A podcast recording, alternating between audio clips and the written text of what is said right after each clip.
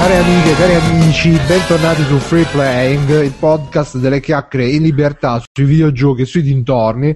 Stasera, martedì 16 aprile 2013, ore 10.38. Noi siamo sempre qui, io sono sempre Bruno Barbera, con me c'è sempre Simone Cognome. Ciao Simone. Ciao Bruno, cittadino Simone sempre. Ciao cittadino Simone. Il mitico Aurelio Maglione, ciao Aurelio. Ciao. E il grande, l'unico, l'inimitabile Davide. Ciao Davide. Ciao, ciao Davide. Eh, ci è tornato a trovare il nostro recurring special guest Mirko Pierfederici, grande fumettista. Ciao Mirko. Ciao, ciao a tutti. E niente, uh, purtroppo cari amici come sentite stasera sto un po' inguagliato con la voce perché insomma è iniziata la bella stagione, i fiori lanciano il loro seme nell'aria e mi fanno tutti, insomma, mi arrivano tutti nel naso, nelle, nelle narici e io ho i problemi per questo fatto. Però questa non è l'unica novità, perché come saprete, cari amici, chi ci segue affezionato, adesso Freeplaying c'è anche il Super Forum che è, è stato fortissimamente voluto da, da tutto lo staff, diciamo, e quindi finalmente l'abbiamo aperto. Andate su forum.freeplaying.it, registratevi, che là insomma daremo, che ne so, il le news, le anticipazioni, parleremo tutti Bruno, quanti, vuoi vedere come faccio amici. fallire il forum con una sola frase? Se non vi iscrivete al forum me ne vado da free playing. Eh no, ma guarda, guarda Davide, No, pensavo realtà- mi iscrivo al forum. No, ma in realtà eh, è tutto programmato perché in pratica c'è Davide che diciamo è un po' titubante riguardo l'idea del forum, quindi cari amici, se voi siete contro Davide vi dovete andare a iscrivere, se invece siete contro il forum potrete dare ragione a Davide, potrete dire ah ma in effetti Davide c'ha anche ragione su qualche cosa. quindi- Considerate che lo era anche contro gli- andare con gli uomini, Davide. Poi ha cambiato idea, quindi. E quindi vedrete che vi ritroverete in questo grande. Comunque, io avrei una domanda per Davide che me la, me la chiedevo già l'altro Davide mi ha detto l'altro giorno Cazzo che. vuoi? No, Davide, ma l'altro giorno mi hai detto che eh, ci hai avuto un'avventura nel deserto inglese, eri Eh. tu nel deserto con un carrello della spesa Ah, sì, e sì, con un gelato gelato. sciolto. Quindi, Ma subito la diamo così, non la teniamo sugli extra credit questa notizia. no, no, no, no, io sono rimasto curioso perché era tipo una, ro- una situazione alla MacGyver, alla McDavide, come, come si Allora, in risolve? pratica ho deciso di avventurarmi a quello che la fauna locale chiama The Big Tesco, perché c'è il piccolo Tesco Esatto. che, è and- che si va andando a destra e il Big Tesco che si raggiunge andando a sinistra. Il problema era che il Big Tesco era più lontano di quanto immaginassi. E quindi- poi lo dicevano tutti con The Big Tesco, capito? Dire- e indicavano Sì, la patta dei pantaloni. tutto, Quindi... Ogni volta che cioè, tipo tan, tan, tan. Che io mi giravo, non sapevo dove, dove veniva, però è proprio una roba del nome in sé. Comunque, tralasciando che si deve passare per arrivare al Big Tesco, si deve pa- passare attraverso sto sobborgo campagnolo labirintico che in pratica è un misto fra i sobborghi bene dei film americani e la fattoria di non aprite quella porta, cioè intorno a sta fattoria e in mezzo a sto sobborgo. Tralasciando questo, eh, non si capisce dove cazzo andare in sto coso. Quindi io vado al tesco, ci metto mezzo casino, no, mezz'ora, mezz'ora normalmente, ci metto un'ora, un'ora e mezza per arrivare. eh, faccio una spesa più grande di quanto io possa portare Immaginare. e quindi per, eh, per modo di semplicità mi frego un carrello per portarla, per portarla a casa. Mi sembra giusto. Ti sei fottuto un carrello della spesa. È nel bagno in questo momento, lo restituirò la prossima Gesù. volta. Come, No, come aspetta, aspetta. nel bagno? Davide, un carrello quelli con le ruote? Sì, il grosso. Quindi dalla sedia sei passato a tenere un carrello nel cesso. Ma No, lo usi voglio, tipo voglio come- una foto. Voglio una Lo usi foto. tipo come vasca da bagno in mancanza della vasca da bagno. è un'idea, è un'idea. È un'idea. No, poi ci fai le grigliate.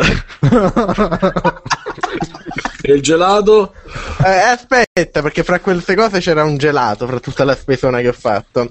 Ora, rubandomi sto carrello, carrello, dovete immaginarvi voi che un carrello nel, nel supermercato è liscio, no? Va bene. Un carrello nella strada, nei marciapiedi, è un po' un casino da portare. Eh, in effetti.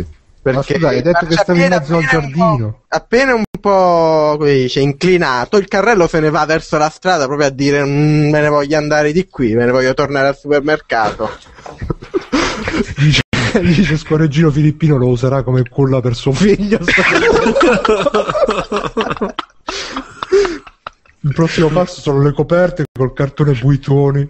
Vabbè, no, dice, E il cane infatti. che chiamerà Book come tanti italiani che non capisco perché chiamano i cani Book, ma ce ne sono parecchi. Dice- Dice Andamint ci voleva la GoPro, in effetti ci voleva veramente. Comunque Davide... Comunque, in tutto questo mi sono perso al ritorno perché sto, sto borgo qua non si è, è tutta una roba circolare a spirale in pratica. Cioè, te pi- prendi una strada e ti ritrovi all'uscita dove sta il tesco. Quindi so- ho fatto 30 volte il giro di sta cosa. E nel fare 30 volte sto giro si sono rotte le uova, si è, si è iniziato a scendere il gelato e, e correva tutto mentre andavo in giro con sto carrello e la roba che correva da E ti fermavi a chiedere alla gente, scommetto, la strada. Era anglo- deserto, è, è inquietante quanto era deserto. La prima persona che ho trovato mi ha dato indicazioni sbagliate. ci ha dato del Madonna. deficiente. La persona che ho incontrato. Senti, ma in tutto ciò il, l'ho il gelato chiamare, era tipo una signora di mezza età, l'ho dovuta chiamare tre volte, cercava di scapparsene, aveva paura di. Davide col carrello che insegue Con la barba lunga poi, lo immagini? Cioè Davide barba lunga, capelli lunghi, questo carrello che cola uova e latte. Poi tu che dici... Ah, le uova e latte dopo un po' le ho buttate naturalmente perché non, Cioè, non ha fatto lì per lì, ha improvvisato una pasta frolla volante. Magari lanciava le uova la signora. Signora, ferma, ferma! Io Parlava in na- napoletano, napoletano stretto, capito? Uè, figlio. E se la possono vedere mangiare malamente questo cazzo di No, veramente, veramente. Ah, così. Dice, dice Slavex, Davide, faccio un gioco su sta storia. Io... A- alla fine in pratica sono riuscito a tornare non per la via da dove ero tipo The Path from the Tesco. Tipo. non per la via da dove ero Scusate, venuto scusate, interruzione, ciao Tech Cop che ci saluta per eh, causa di forza maggiore. No. Ciao, stek- stek- Comunque per finire eh, sono tornato non dalla via dove sono venuto, non l'ho mai ritrovata quella via, però ho scoperto un eh, passo ciclabile che, spe- che c'era un cartello verso Axbridge e quindi ho supposto che uscisse da un altro punto che sapevo da dove esce il eh, coso ciclabile. Cioè, eri proprio uscito- stato- Non usciva manco da quel punto, sono uscito tipo dal... Sono tor- uscito praticamente... mm, Se non capite la ragione è difficile da spiegarvi, però completamente dall'altro lato. Sono uscito praticamente dall'altro tesco, sono arrivato. Cioè, in Australia. E hai comprato tutto quello che ti si era rotto nel frattempo, suppongo, hai ricomprato. Sì, Quindi è, stata, Sì. eh, quindi è stata una scena tipo Uncharted 3 nel deserto con te Davide, però col carrello. Uncharted 3 nel deserto col carrello. Deve scattare subito fotomontaggio. Chi lo faccia subito lo mettiamo in copertina. Secondo me questo, ragazzi, era il trailer di Fallout 4, eh. No, veramente, Ma veramente guarda, Davide, facci... Tomb Raider lo dovevano fare così, sarebbe stato molto meglio. Ma in effetti un gioco col carrello della spesa mi sa che non l'hanno mai fatto, quindi Davide... Ma io guarda che ragazzi, praticamente ha descritto le scene tagliate di The Road, non so se avete presente. È vero. Quello in cui gira lui col carrello proprio della spesa, con i cannibali che lo assaltano perché vogliono le uova. Mannaggia. E niente, cari amici, questo era... qui- Ma poi sei arrivato a casa, sì? Sì, perché sono arrivato dall'altro tesco, io so tornare dall'altro tesco. Ci sta chiamando dal tesco, da una cabina. Ma infatti se sentite sotto c'è qualcuno che batte i Ma prodotti. No, ma diciamo che la cosa che, mi ha fatto- che non mi ha fatto preoccupare è che Anzi, male, male che vada mi perdevo, il cibo ce l'avevo, ma accampavo. Mangiavo- C'hai ragione, c'hai ragione. Però come faceva poi free playing senza Ma di tu sei, sei tipo quelli che tipo ah ho vissuto tre mesi in, una- in un supermercato perché me l'ho perso. Esatto. Tipo quello all'aeroporto Ah, del sì. film. No, la cosa più bella deve essere stata Davide che entra in questa università con il carrello. Io sto al sesto piano, sono salito sull'ascensore col carrello. Ah, pensavo l'avevi portato per le scale. No, oppure ti sei fatto passare per paraplegico, ti sei messo dentro. Lo immagini? Comunque ave- abbiamo mancato sull'immagine di io che vado sulla pista ciclabile col carrello e tutti i, cicli- tutti i ciclisti ci sono, cioè non tutti, 3-4 ciclisti e io invece col carrello. Ma, poi lo usavi tipo. Lo usavi tipo. Tipo così, scooter. monopattino, monopattino oppure. No, lo spingevo, non, non sono arrivato a tanto. Pensavo tipo skateboard che era più hardcore come cosa. Quello per i bambini. No, dice Scoreggino, dice le antiche uova andavano portate in salvo. Mi sa tanto di pubblicità averna della mano. No, ma, cioè, ma poi alla fine perché l'hai messo nel bagno? Immagino per la pozza. E come vasca? Ormai. Come? No, No, perché non so dove metterlo e lo voglio riportare. Se lo, se lo lascio fuori con i deficienti londinesi ubriachi, non so che cazzo ci fanno. Davide, ma tiralo dalla finestra, le- sbarazzatene, Ah, ma è u- a parte che lo vorrei riportare, comunque è utile per qualsiasi cosa che devo trasportare, sinceramente. Tipo la carriola, è giusto. Hai ragione pure tu. A- anche perché dopo maggio dovrò l- traslocare perché cambio stanza, quindi A posto, fatto. Dic- Diciamo che lo riporti a giugno a questo punto, Esatto. dai. Sì, in Italia. Cioè, ci ha ci ha già disegnato una faccia sopra e gli ha dato un nome. No, ma- no, io poi mi immagino quando lo riporterà questo carrello cosa gli diranno. No, ma secondo me lui. Eh, vabbè, ma non è. eh, scusa, Aurelio, non è che tu rubi una cosa e dici scusate, ve l'ho rubato, ve lo volevo riportare, lo rimetterà nel posto e fine. Ma che secondo me lui entra nel supermercato con nonchalance con lo stesso carrello e dice oh, che No, cazzo. e gli dice Non thank you, sir. preoccupatevi, ho portato il mio. Ma c'è, c'è Se messo Vai, vai. No dico c'è messo le 2 euro dentro al carrello quindi No, adesso stanno non, là. sono fiduciosi in Inghilterra, non ce l'hanno questi meccanismi. eh, e tu subito l'italiano che subito ci me lo riconoscere nel mondo. Un po'. tra l'altro qua c'è Chiove che ci ha mandato una foto di come userà il carrello Davide. A me mi sembra una buona idea guarda. Te lo metti sopra Sì, sì, io infatti un- questo avevo in mente come per una fare le grigliature. griglia- una bella griglia di carne come grande Davide vabbè niente io direi di passare alle notizie che dici Simone? Eh sì, perché se non hai altre di queste avventure, Davide, No, purtroppo no. e allora passiamo alle cose noiose. sì sì vai vai annoiamoci dille tu Simone che tanto le, le hai trovate tutte tu quindi o no? Allora, allora, da dove inizi? Dammi, dammi il via, però, decidiamo la prima. Dici, Eh, dici, dici, dici la prima. la prima in difesa di Metacritics Ah, proprio così. Allora, e io stavo cercando le news, no? Diciamo adesso cosa cerchiamo, cosa troviamo, cosa possiamo dare in passo ai nostri 22 ascoltatori in diretta e poi tutti quelli... No, basta, per ora solo quei 22 in diretta perché su iTunes stiamo come stiamo. E mi imbatto in questo articolo su computerandvideogames.com eh, dove l'articolista, l'ottimo Tim Clark, e, eh, spezza un'arancia a favore di Metacritic, nel senso che ehm, ci dice che Metacritic non è il problema. È la Eh, soluzione. Esatto, no, non è una soluzione, però lui lo utilizza ehm, e da un po' di tempo, perché poi ho visto che dal 2003-2004 che già c'era.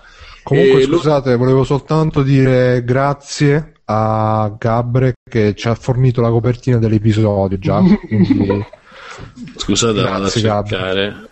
No, la copertina dell'episodio. Se sei bravo, Gabri. Grande Gabre. Mitico Gabri. Scusate. eh. E insomma, lui difende il progetto Metacritic, difende il, um, il concetto di Metacritic e invece critica Scusa. quando, eh, come in Fallout New Vegas, per esempio, eh, viene eh, pianificato un bonus o viene pianificato comunque una. eh, bonus. una, un bonus, sì, va bene. Eh, in base al pro- una gratifica. una gratifica, ecco, in base al punteggio che poi prenderà il gioco su Metacritic. Quindi eh, su questo diciamo è, è abbastanza critico. Invece, eh, un ritorno. Invece, eh, dete- no, detesta, però va contro chi come nel suo come nell'articolo Jason Schra- come viene citato nell'articolo Jason Screer, Screer che, non, che è un altro giornalista eh? Screer che dice che ehm, praticamente lui insin- insinua che ormai i giochi vengono fatti in base vengono fatti eh, col principio di, di impressionare la stampa e quindi poi di avere una eco positiva sulla stampa e quindi su Metacritic. Però lui dice: Ma anche chi fa una pièce teatrale si aspetta un risultato positivo dalla stampa nella sera della prima, anche chi, insomma, chi fa cinema, chi fa un, un prodotto destinato a, alle- a un pubblico e con una eh, Critica. con la critica, insomma, che si basa comunque sulla critica, ha bisogno di un'impressione positiva. Quindi diciamo che in, in, in soldoni questo è il, il suo, eh, il suo pensiero, cioè, articolo. Ehm, era carino lo spunto, secondo me, perché eh, è uno dei pochi che difende eh, lo strumento, ma critica l'utilizzo dello strumento. E quindi Sì. per me. Dimmi. No, no, vai, vai. No, no, dico che quindi per me, per quello l'ho inserita nelle news perché potrebbe essere un, un bel argomento per... eh, No, no, l'argomento è sicuramente interessante perché alla fine fa sempre sto cazzo di discorso su Metacritic, però è un po' paraculo come discorso perché lui, eh, secondo me, essendo giornalista, difende i giornalisti perché come hai detto tu stesso, lui diceva sì, è vero che i giochi a volte vengono fatti non tanto per essere bei giochi, ma per avere bei voti. E poi vengono fatti eh, non tanto per essere appunto giocabili, ma per avere un giudizio alto su Metacritic. E lui si difende appunto, come hai detto tu, dicendo: Eh, ma alla fine tutti quanti vogliono avere dei bei voti. E, e poi dei bei voti corrispondono a dei bei giochi, quindi non si può fare la distinzione tra fare un gioco per avere il bel voto e fare un bel gioco e basta. Sì, poi ah, sì, c'era l'aggiunta giustamente, la conclusione, sì, come dici te, giusto, che me l'ero persa mentre spiegavo. Eh, eh sì, secondo me è stata una paraculata per difendere la categoria dei giornalisti, perché tra l'altro prima di iniziare il podcast eh, stavo sentendo l'ultima puntata di Hitbox, eh, ciao Valerio, ciao amica, che eh, dicevano appunto che il problema di Metacritic non è Metacritic, sono le recensioni che prende Metacritic. Alla fine se le recensioni di Metacritic sono fatte col culo eh, eh, sarà sempre un problema stare appresso a sti recensori perché ci sarà sempre il Jim Sterling che ti mette il 4 perché si deve far notare gli altri che ti mettono 8 e 9 perché sono comprati dagli sponsor. Gli altri che ti mettono 7 perché l'hanno sentito dall'amico e mettono il 7 c'è Backsoft che dice Metacritic è il male. No non è Metacritic il male. Il male è che ehm, c'è questa aggregano delle, delle- delle robe che sono fatte da, da gente che non eh, a parte che non è professionista ma alla fine chi è che è un professionista in questo, in questo campo però eh, Bruno, però questa è metà del problema. Io concordo sul fatto che poi lo dicevamo pure noi in qualche episodio precedente, che è anche un male come viene usato, nel senso che dare bonus se raggiungi 85 È amico tuo quello, eh? cosa? Su New Vegas è successa sta cosa. Sì, ma sono quelle merde di Bethesda che non hanno dato il voto Lo so, lo so, volevo solo darti fastidio. No, Infatti, infatti io sono con il grande Avellone nel, nell'odiarli per questa cosa, condoglianze al portafoglio di Avellone. In realtà no, perché poi col Kickstarter di Eternity ci ha fatto 34 miliardi. Però, comunque, dicevo, è, è giusto anche l'altro ragionamento. Secondo me il problema è duplice, perché il problema delle recensioni è un problema non di Metacritic, perché finché non c'è una critica buona nel videogioco, e non c'è, eh, Metacritic non può aggregare nient'altro. Poi vabbè, di Metacritic io ho altre critiche, tipo per dire come aggregatore preferisco molto parlando di cinema Rotten Tomatoes che ha un sistema molto più flessibile, nel senso lui prende le recensioni positive e le recensioni negative e ti dice che percentuale di recensioni positive ha avuto, secondo me è molto meglio come sistema e non è un voto, è semplicemente quanto è piaciuto alla critica. Mhm. Però lasciando questa parte, il problema è alla fine anche quanto i developer prendono sul serio Metacritic. Ma il problema è che alla fine eh, io mi sono fatto pure un ragionamento che perché prendono sul serio Metacritic? Eh, Nell'articolo diceva che ah, con Metacritic si possono addirittura, forse non in questo articolo, in un articolo di Kotaku, che viene tra l'altro citato in questo articolo di CVG, eh, diceva che in base al voto di Metacritic si possono prevedere le vendite perché tipo ad esempio anche i eh, negozianti eh, vedono il voto su Metacritic, se vedono che un voto è alto prendono più copie del gioco, se vedono che è un voto basso ne prendono di meno. Ma non sono sicuro di questo più di tanto, eh, più che altro pensavo che magari Bethesda per esempio magari non voleva pagare eh, Obsidian, allora ha detto guarda vi paghiamo questo extra se raggiungete il 90 su Metacritic, alla fine no, in Division un 85 e loro hanno preso 84 mi sembra magari non li voleva po- pagare quindi ha messo questo traguardo un po' irraggiungibile per Fallout New Vegas eh, e quindi magari se la giocano da sto punto di vista poi questo è stato il caso più eclatante bisognerebbe vedere tutti quanti i publisher come, come si regolano da questo punto di vista Io, Oppure- io per- Ah, scusa, Bru, pensavo che. no no vai vai No, io dire che invece il concetto del, di Skri- Skrillex, diciamo, che per convenzione chiameremo Skrillex, è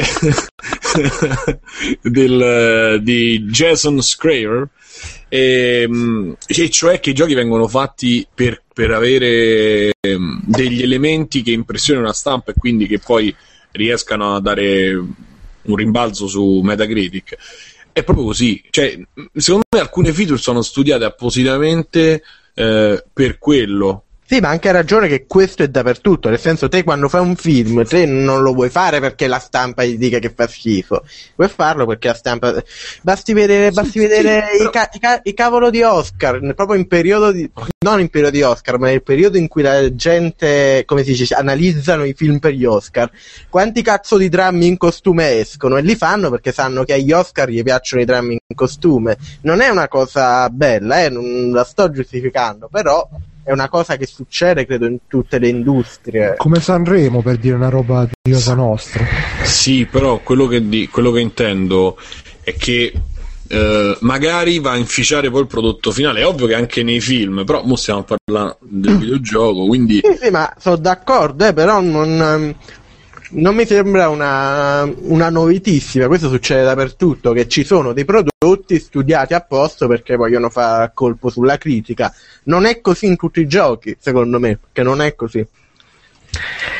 Vabbè, in ordine io saluterei comunque Quakeman che ci è passato a trovare, Joe Pep, Io saluto che è entrato, eh? Io saluto mia mamma. la mamma di Davide che non avevo appena entrata, è scritto con la mamma di Davide, quindi Io saluto invece i commessi del Tesco Grande che ora si trovano un carrello in meno e non sanno come fare. Lo, lo sai che qualcuno è stato licenziato? esatto Se- se- Secondo me, tipo il guardiano, là qualcuno ci ha rimesso il posto. magari un povero anziano di 70 anni con famiglia a carico capisci? che lavorava you're da, fired! You're fired. da 50 anni E, Eh, no. 50 anni e 5 figli. esatto esatto Ma posso dire una cosina ricollegandoci all'argomento principale, insomma. prego prego Certo.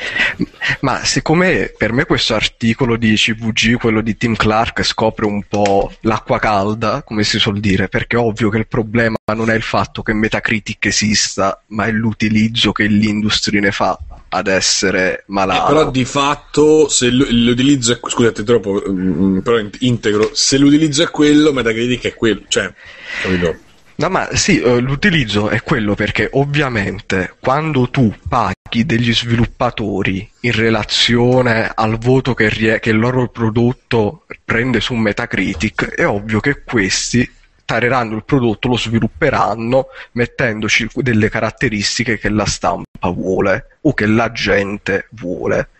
E questo spiega anche un po' perché in questa generazione ci siamo trovati quintalati di cloni e di prodotti molto simili. ed è una cosa che non dovrebbe succedere anche se nell'industria mes- mainstream di tutti i media accade, come ha sottolineato Ah, Davide. nel gioco. Perché Eh, nel, nel, scusa se ti interrompo, qua, nell'era NES quanti cloni platform c'erano? Sempre stato così. Sì, ma è- come dicevi tu giustamente accade nell'industria mainstream di tutti i media perché è un problema. Normalmente quando tu realizzi un'opera di genio dovresti farla perché ti piace e poi vedere se va bene o meno. Quando invece parti dalla fine, ovvero dal dire io devo realizzare un'opera che venda 3 milioni di copie, facciamola in modo che abbia le caratteristiche tali da attirare il pubblico, allora si, eh, si, eh, ra- realizzerai un prodotto deficitario probabilmente e questo è un po' il problemone di Metacritic Mirko, che ti sento pensieroso. No, mh, devo dire, cioè, un pochino la questione sì, m- mi fa un pochino strano, perché anche il, mh, il ragionamento di non pagare se non si raggiunge una determinata valutazione è, strana, perché a volte no, il venduto e il voto non coincidono, cioè ci abbiamo anche esempi di giochi che nonostante dei voti abbastanza scarsetti comunque vendono e anche tanto. Mm, Quindi non, non- non rie- non riesco veramente a inquadrare un pochino bene la, la faccenda, cioè è questo che mi crea. Poi mh, vi chiedo conferma a voi, Me- Metacritic fa la media anche dei voti tipo in stelline, cioè fa una Ha una tu- formula sua per cui adatta Ah. tutti i voti allo stesso standard. Ah, ok, ecco, perché mi ricordavo questa cosa e quindi mi sembra, cioè comunque la, la valutazione è sempre una cosa un pochino strana, mh, poi vabbè. Poi, fra l'altro è una media ponderata, ovvero pesata in relazione a dei coefficienti che dovrebbero riflettere l'importanza della rivista, ovvero non tutti i voti hanno lo stesso peso alla fine. Sì, Il problema è che questi coefficienti non sono noti. Infatti Ah, è per questo che preferisco, come dicevo, Rotten Tomatoes e i sistemi di quel genere perché è molto, molto più chiaro. Nel senso, te c'è il numero di review, c'è il simboletto che ti dice positivo e negativo e te la puoi calcolare pure tu la percentuale se non vuoi leggerla là sopra. È più semplice, è più chiaro ed è ed è pure meno pesante perché te quando vedi un voto dici ah è il voto pure che poi magari non lo la gente che va a vedere Metacritic magari non lo sa nemmeno che la media dice ah il voto Metacritic mette il voto. Invece quando te vedi uno che dice proprio la percentuale di siti che gli hanno dato voto positivo è un po' più eh, moderato anche come aspetto Sì, no, io pensavo pure che magari viene usato come motivante nel- dai publisher verso gli sviluppatori, tipo che dicono, ah, eh, mi raccomando, impegnatevi che qua vogliamo il voto alto, impegnatevi, se no non vi diamo il bonus, impegnatevi, impegnatevi. Cioè, capito? Eh, Tipo, Scusate, devo dire di corsa ciao Sick. perché? No, in chat, grande, grandissimo. Grande, ciao Sick. che, che tra l'altro mi sa che ricorreva anche qualche giorno fa. Cioè, ricorreva in moto? Eh, no, Ghost Rider. No. ricorreva l'anniversario. Che merda che. No, io mi stupisco come non l'abbiano candidato alle Quirinari a Sitch, ci sta beh. Ecco qua, zan, zan. L'avevano candina- eh, candidato. L'avevano can- Cantinato anche un l'avevano po'. candidato, c'è stato l'attacco hacker, però che... che lo volevano candidare ma si è tirato fuori lui No, comunque per chiudere... Lo sapeva un anno prima. Tagliate tutto, mi prego. Vengono a cercare a casa. No, ma alla fine l'ha tagliato Grillo perché ha detto che parla poco, è muto come una tomba. No, ragazzi, cioè... Eh. Davide adesso bestemmia in chat, che sta succedendo? No, quello è sempre il nostro grande troll, il troll grande, cioè il troll personale, pensate. Ah, sì? Ah, Sì, sì, sì. E... Ma boh. Niente, Ecco io... sì che scrive che figata fare le penne con Gesù sulle mini moto. che uomini di merda. Basta, basta, ri- ricomponetevi. Eh, Grazie Backsoft che ci dice non esagerate. Infatti, non esageriamo, dai. Ok, Eh, adesso qualche battuta sulla Montalcini. Via. Ah, perché? Che è successo con Montalcini? È morta, bro. Devo fare il podcast funereo, mamma mia. Sì, la, la sezione dei necrologi. Mamma mia, veramente. Poi tra l'altro Il sto- morto del mese in HD. Il morto dove della sto, settimana. do- do- dove sto facendo il tirocinio c'è una chiesa vicino, ogni giorno sono le campane a morto di qualcuno, quindi... Sono tutte per Sitch. In memoria. Basta, basta. Questo sarà un podcast che verrà tagliatissimo. Porca troia. Quando lo editerai, quindi probabilmente Sick sarà, sarà venuta tipo l'apocalisse che si rialza e non ce la sarà più. Che ti farà Bruno, Bruno, Bruno? Eh, eh, Che è l'unico poi che non ha detto niente, tra l'altro. Infatti, no, comunque volevo dire per quanto riguarda l'argomento, io onestamente di queste polemiche su Metacritic mi sono un po' rotto i coglioni perché alla fine è tutto un sistema che, che non funziona, tutto traballante. Sì, è Eh, traballante, però io quando compro, quando sto da MediaWorld apro internet e vado su Mediacritic a cercare i giochi che vedo in offerta. Bravo. Mettila E, come ti pare. E poi ti prendi Diciamo le sonore. traballante e qui i recensori sono tutti morti, morti che camminano, c'è bisogno del nuovo. C'è bisogno del nuovo che avanza. Ma boh, che facciamo? Passiamo alla prossima. Passiamo- Allora, andiamo, andiamo alla prossima, che questo dovrebbe essere Potrebbe. eh. l'ultima puntata del Allora. E niente, questa è una cosa che devo dire che a me non è che ha stupito troppissimo, eh, perché l'ho vissuta sulla, sulla mia pelle. pelle, eh. Stanno chiudendo la IA, Electronic X Electronic Arts, ehm, sta chiudendo i suoi giochi social, e cioè Facebook, eh, sì, Facebook, The Sims eh, eh, e, e SimCity Social. Quindi tutto quello che era appunto il loro manifestarsi sulle piattaforme social, quindi su, su Facebook, Non c'era eh, non fa più. un gioco di Ghost Recon social loro? Eh, non per è- ora si quello parla di, que- Sto dicendo di que- anche Pezzo Society, scusate. E 14 giugno chiuso. Chiuso perché hanno praticamente solo spese e niente entrate. Perché nel giro di poco la gente, la gente si, sono, si sono stancati e la gente non entrano più. E, e loro però devono mantenere i server, il supporto e poi inventarsi sempre qualche cazzata nuova per, per invogliare la gente. E per eh, ovviare al problema di chi aveva speso soldi nel denaro virtuale, eh, daranno, non so perché come se valesse di meno, ehm, cioè, si faranno perdonare regalando roba di PopCap. Che Vabbè. così a caso e, ehm, sì, sì. Simone- Mandano tipo il Pasqualone a casa con le robe di PopCap Che successo? Che è successo? Bru? No, non è successo niente. No, dicevo Simone, tu che, che avevi tanti crediti in questi giochi, adesso come... Eh, non posso neanche sp- spenderli in puttane virtuali, capisci? Quindi sarà, sarà No, brutto. eh, comunque io, Io- ne approfitterei un secondo per, eh, per rispondere alla domanda di per ritirare anche con la domanda di Andrea Vena che ci ha scritto sul forum. Per stavolta la leggerei io se ti va, Simone. Sì, sì. che- Ok, sì. Facciamo un po' sto scambio di ruoli. Faccio il King Kong Jung. De... Esatto, esatto, perché Andrea Viera ci aveva scritto sul nostro forum, ricordiamo forum.freeplaying.it, eh, una domanda a che riguardo uomo marketing, ragazzi. che... eh, Prima che gli dia una domanda, posso fare un'osservazione? vai, Oh, sì. vai. Eh, siamo partiti praticamente dalla chat Mirko, ora stiamo facendo il forum, fra un po' faremo il social network, stiamo arrivando piano piano nel 2013. No, tra un po' faremo il gopher, Guarda, io ho avuto un'idea mentre parlavamo di quelle proprio geniali che cioè... ho scritto. Bruno, tocca fare, se poi lo faccio subito, facciamo gli hashtag mentre cambiamo argomento Mhm. su Twitter. Ok, Ora si parla... Eh? Si parla De Benzo, metti hashtag De Benzo. Ok. Vabbè, il Allora- primo hashtag ve lo scrivo in chat allora.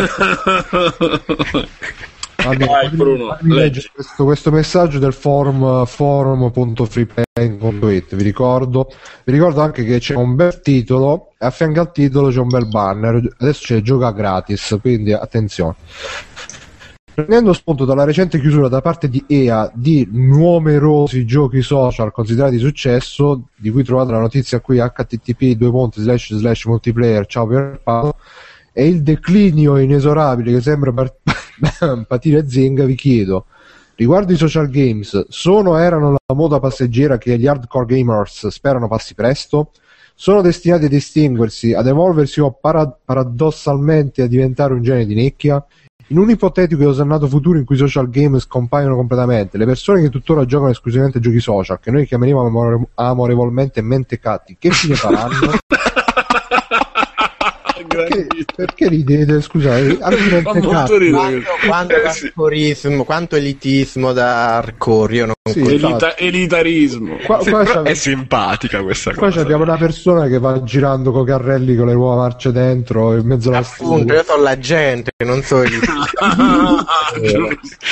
Stiamo a fare sti, sti separatismi. Vabbè. Comunque, grande idea quella del carrello. Me ne, andrò a prendere uno pure io dal, dal supermercato che tra l'altro sta a 10 metri da casa. Dico tanto che te ne frega. Basta che Però li, mi lo devi, poi li devi collezionare tutti, Bru. non vai, Tutti i non Pokémon. Poi gli dai dei nomi. Sì, infatti. Babbo, eh, le E persone io dico che c'ha ragione Benzo, posso dirlo? Che sono mentecatti, sti mentecatti. No, a parte quello che invece no, perché io mi sa- a quel punto sarò molto montegatto perché io mi ci divertivo quando Ecco. non si incagliava Flash. Sì, sì, ah, perché quello perché sto aspettando Sim, Sim City e non ho sono povero e non ho i soldi per comprarlo adesso, ho voglia e quindi volevo, giocavo quello, gioco quello per I- Immagina se l'avevi comprato, che dovevi gio- comunque giocare a quello perché non funzionavano i server.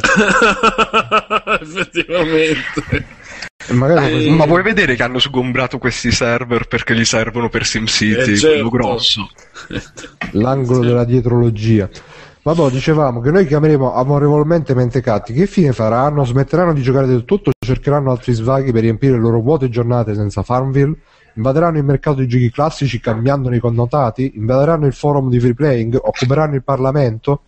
Poi il mercato AAA, dopo averci rotto i C, diciamo tediato negli ultimi anni, con tutte le manfrine che il social, il free to play, il mobile, il Movimento 5 Stelle sono il futuro glorioso che ci aspetta, come reagirebbe ad un'implosione di questa bolla? Anzi, chiamiamola bubbone pestifero, detta social-game?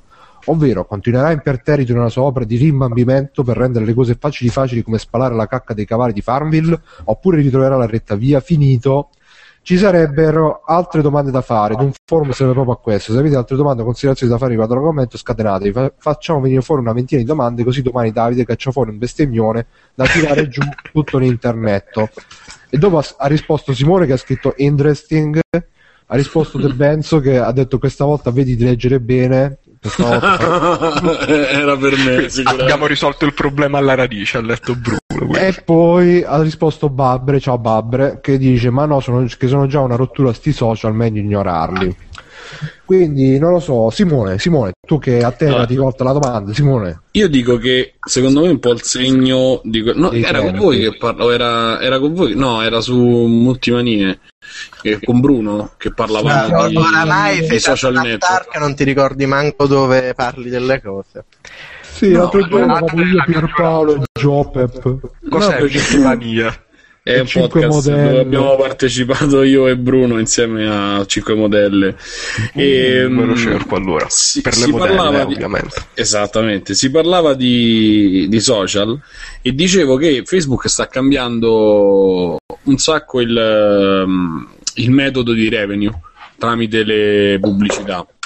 E non solo, adesso ha intaccato anche le, le pagine fan e la- la- la- lo spread del messaggio, cioè della, della condivisione che fai, addirittura anche eh, con i mi piace diciamo guadagnati, comunque non raggiungi mai il massimo del, del- mh, dell'audience possibile, perché per farlo devi pagare. Addirittura notizia che sentivo oggi sul mitico Digitalia che Ciao, addirittura ciao Digitalia, ciao Franco Solerio, ciao Giulio Cupiri e addirittura dicevano che mh, ora Zuckerberg, Zuckerberg si è inventato che se tu non sei amico di, per dire di una bella figa puoi pagare non so quanti soldi e mandare comunque un messaggio, interagire con la persona, che ne so, Justin Bieber o chi per lui, i Daft Punk, e pagando ti permette di aggirare questo piccolo problema del, del poter scegliere con chi parlare e di chi essere amico, insomma. Scusa se ti interrompo Quindi- un secondo, Simone. C'è De Benzo che lancia il topic sul forum, postate qui le foto dei vostri carrelli. io, io lo, lo appoggio tantissimo sto topic. Domani quando vado a fare la spesa mi faccio la foto subito. la Oddio, posto- domani anch'io devo andare. Ah, Domani la vado a fare pure io allora, la posto o la Mercoledì è il posto. giorno ufficiale della spesa.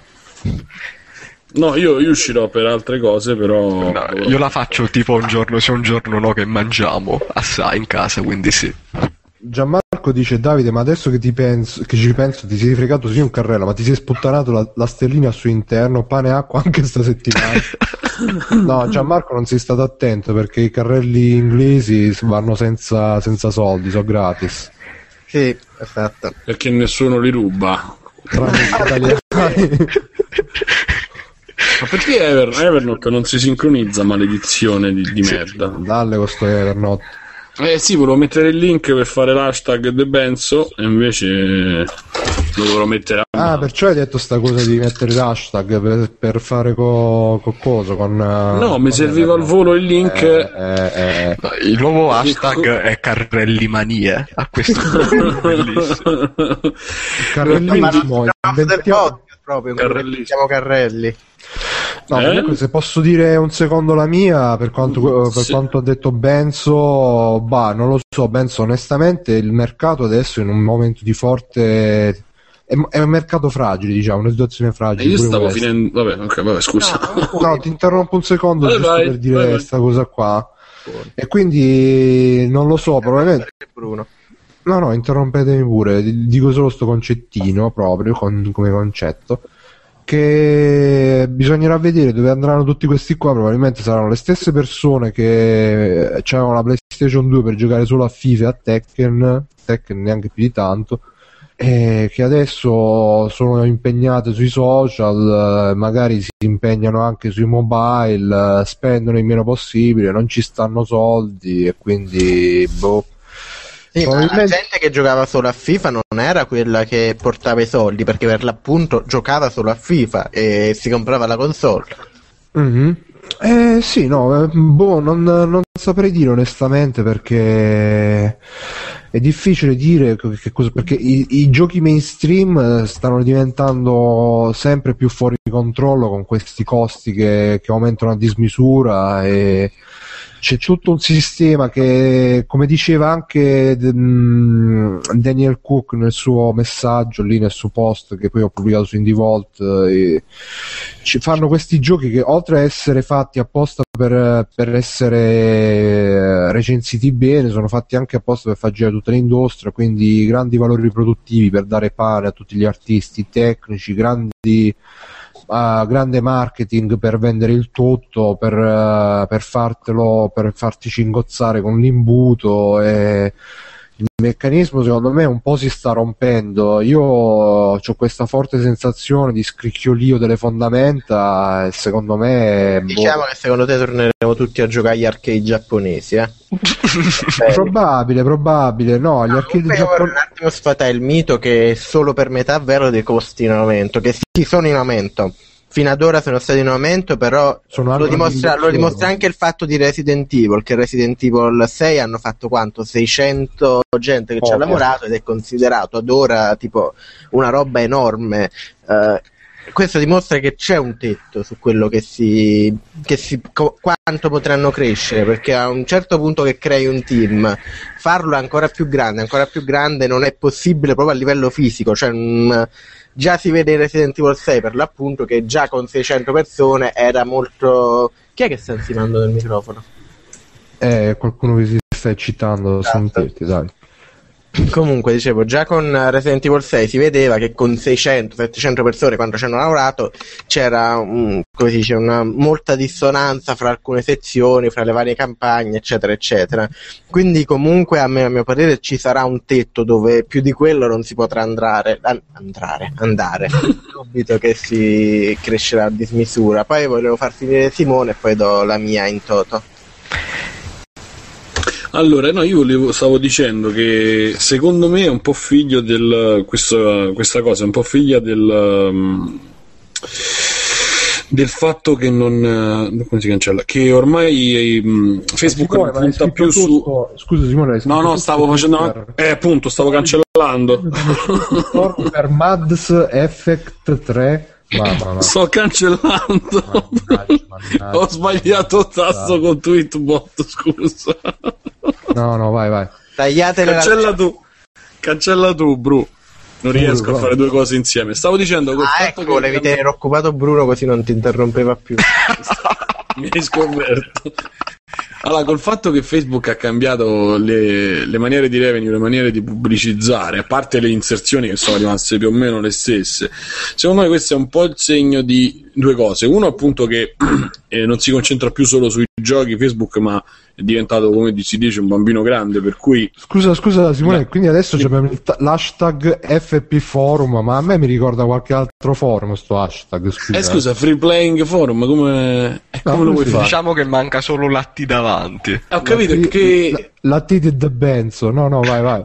Eh, Bru, come, come lo vuoi fare l'hashtag eh, Forum? No, no, hai ragione, eh, dicevo- facevo questa osservazione. Ah, ok, ok. Eh, ma No, no, mi piace questo FP Forum, così. Il prossimo è hashtag Polonia, facciamo, vabbè.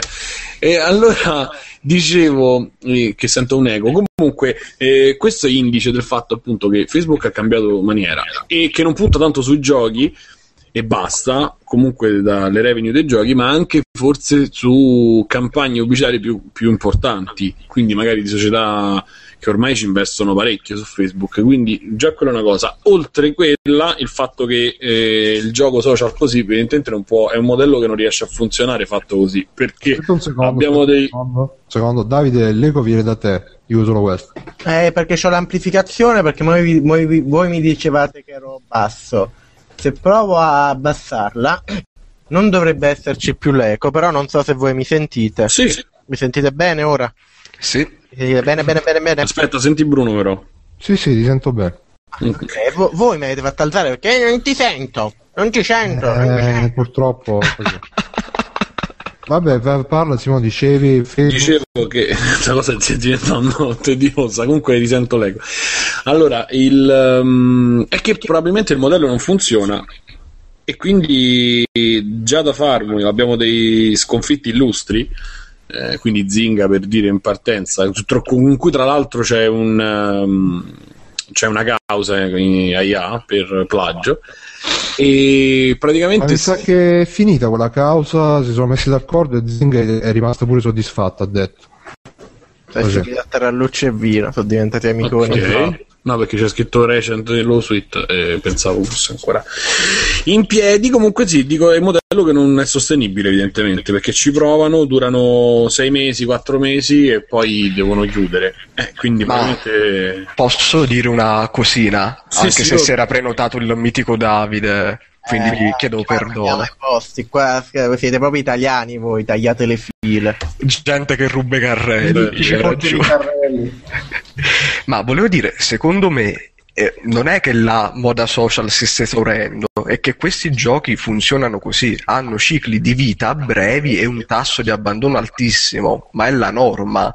Non è che ci vanno a perdere perché hanno costi così irrisori che quando poi li chiudi sti cazzi, ma per quei sei mesi che è durato è tutto profitto. Aurelio, ma dato che EA ha finito per chiuderli, i costi magari non sono tanti irrisori. Ma e vuol dire che ora che hanno die- due persone in croce che ci giocano, chiudono e stop. Però la situazione ora è risolta. Però intanto in questi sei mesi ci hanno guadagnato con Sì, ogni ma- probabilità. Scusate un attimo se vi interrompo, però il fatto che l'abbiano chiusi magari vuol dire che i costi di gestione sono alti, non quelli di sviluppo, cioè anche certo. perché Sì, per l'appunto dicevo, Aurelio diceva che entrambi sono irrisori. Io dico, dato che l'hanno chiusi, Mm, No, no, secondo me, mm, cioè, da quello che so io, con- conoscevo un ragazzo che lavorava in una di queste cose qui e mm, i costi di, sì, di sviluppo mi confermava che sono veramente ridicoli perché non si fa un gioco in un mese o addirittura in meno, però la, la gestione sono molto impegnativi, sia come tempo, risorse umane soprattutto e controlli vari, comunque sono abbastanza time consuming, come boh, non mi viene la traduzione adesso. Consumano Come tempo. fa, il- no, come sì, fa il sono- matto? Sì. Sono quei giochi che comunque ah, mm, li fai in due secondi, però poi per mantenerli ti mantenere a vita. Comunque io continuo a sentire l'eco. Davide, non è che c'è il quel coso lì che c'è tu il, il- l'audio pene. mixer? No, l'audio mixer, che alla fine è sempre quello. Ora? Ora si sente una... un Ora non si brusio sotto. l'eco. No, no, adesso si sente tutto Ah, ora bene. Zitti, zitti, zitti. No, ma dico io, sei mesi in cui fai profitti è un ciclo vitale ragionevolissimo che è pari a quello di tutti i giochi di questo mondo, alla fine che non abbiano una forte componente online. Perché dovrebbero essere per forza mantenuti a vita? Alla fine ci sta Di- che ne di- fai diciamo una che il- quintalata. Quello che volevo dire io, che poi è più riferito al tra virgolette il futuro dei giochi social. Eh, I giochi social, senza che ci siamo cavalati, non sono altro che MMO. E gli MMO di solito fruttano a lungo termine. Forse, probabilmente eh, aziende come EA li approcciavano con lo stesso. Con lo stesso, come dice, con la stessa mentalità degli MMO classici, mentre strutturalmente ci sono delle differenze, come dici tu, c'è un tasso di abbandono più alto, non derivato dalla struttura ma dai giocatori che cercano di attirare perché il giocatore che l'MMO cerca di attirare non è solo il ragazzetto che ci gioca un'estate perché è free to play e magari compra due o tre cose ma è anche il, il nerd brufoloso senza amici che si vuole fare una vita nell'MMO quindi magari approcciavano comunque con modelli non modelli di business ma previsioni più che altro di business più simili a quello magari un misto fra previsioni del tipo e si sono trovati un po' scontenti poi quando hanno visto che è completamente diverso almeno il grado di guadagno che hanno titoli di questo genere. Ma c'è anche da dire che per come li costruiscono, eh, anche, cioè per esempio anche quelli da iOS, lo stesso Razzle, cioè c'è stata la moda, ma è durata ormai, cioè, è durata poco, tre mesi, due mesi, poi qualche- ancora qualche afflato c'è, ma insomma... Eh, ma questo è un po' il fatto che il, il problema è il pubblico, non è tanto del prodotto in sé. Certo. Il, pro- il prodotto non è tanto costruito per. eh, non è costruiamo un prodotto per fare la moda veloce. Il problema è che il pubblico a cui si, si riferisce è comunque un pubblico che proprio per generalizzare ha un, così, un tempo di attenzione piuttosto come i pesci rossi. Però, però c'è Ma- un discorso ma- che devono essere approcciabili da tutti e subito e Ah. quindi probabilmente non hanno, non hanno profondità più di un tot. Non, non necessariamente. Eh, Ci sono giochi che non, pa- non parecchio profondi, ma che comunque fanno qualcosina in più. Mi viene da pensare, credo sia dello stesso Team Cook, Triple Town. È, è moderatamente strategico come puzzle game. Beh, pure, No, pure Pac-Man. cioè, No, è Tim Cook, eh, Tim Cook, Daniel Cook diceva di Daniel Triple Town, per esempio, che eh, quello è stato un fallimento perché la gente ci si appassionava, però non comprava un cazzo perché eh, eh, la... No, non compravano un cazzo perché eh, il bello di quel gioco era di eh, giocarci senza spendere soldi in potenziamenti e quindi... Sì, ma poi stato- questi sono, sono, cioè sono, sono cambiamenti strutturali. Il gioco co- come gameplay in sé, anche se magari fossero diminuite certe cose, ci fosse stato un bisogno più di pagare, era comunque un gioco che era approcciabile da tutti, ma era anche decentemente profondo nelle meccaniche di gioco. Sì, sì, sì, Le meccaniche di gioco in sé sono un po' staccate poi dalla struttura free to play, eccetera, eccetera. Vanno sviluppate in contemporanea, ma si può avere l'una senza avere l'altra. E infatti lui aveva l'uno senza avere l'altro e il gioco è stato commercialmente un fallimento.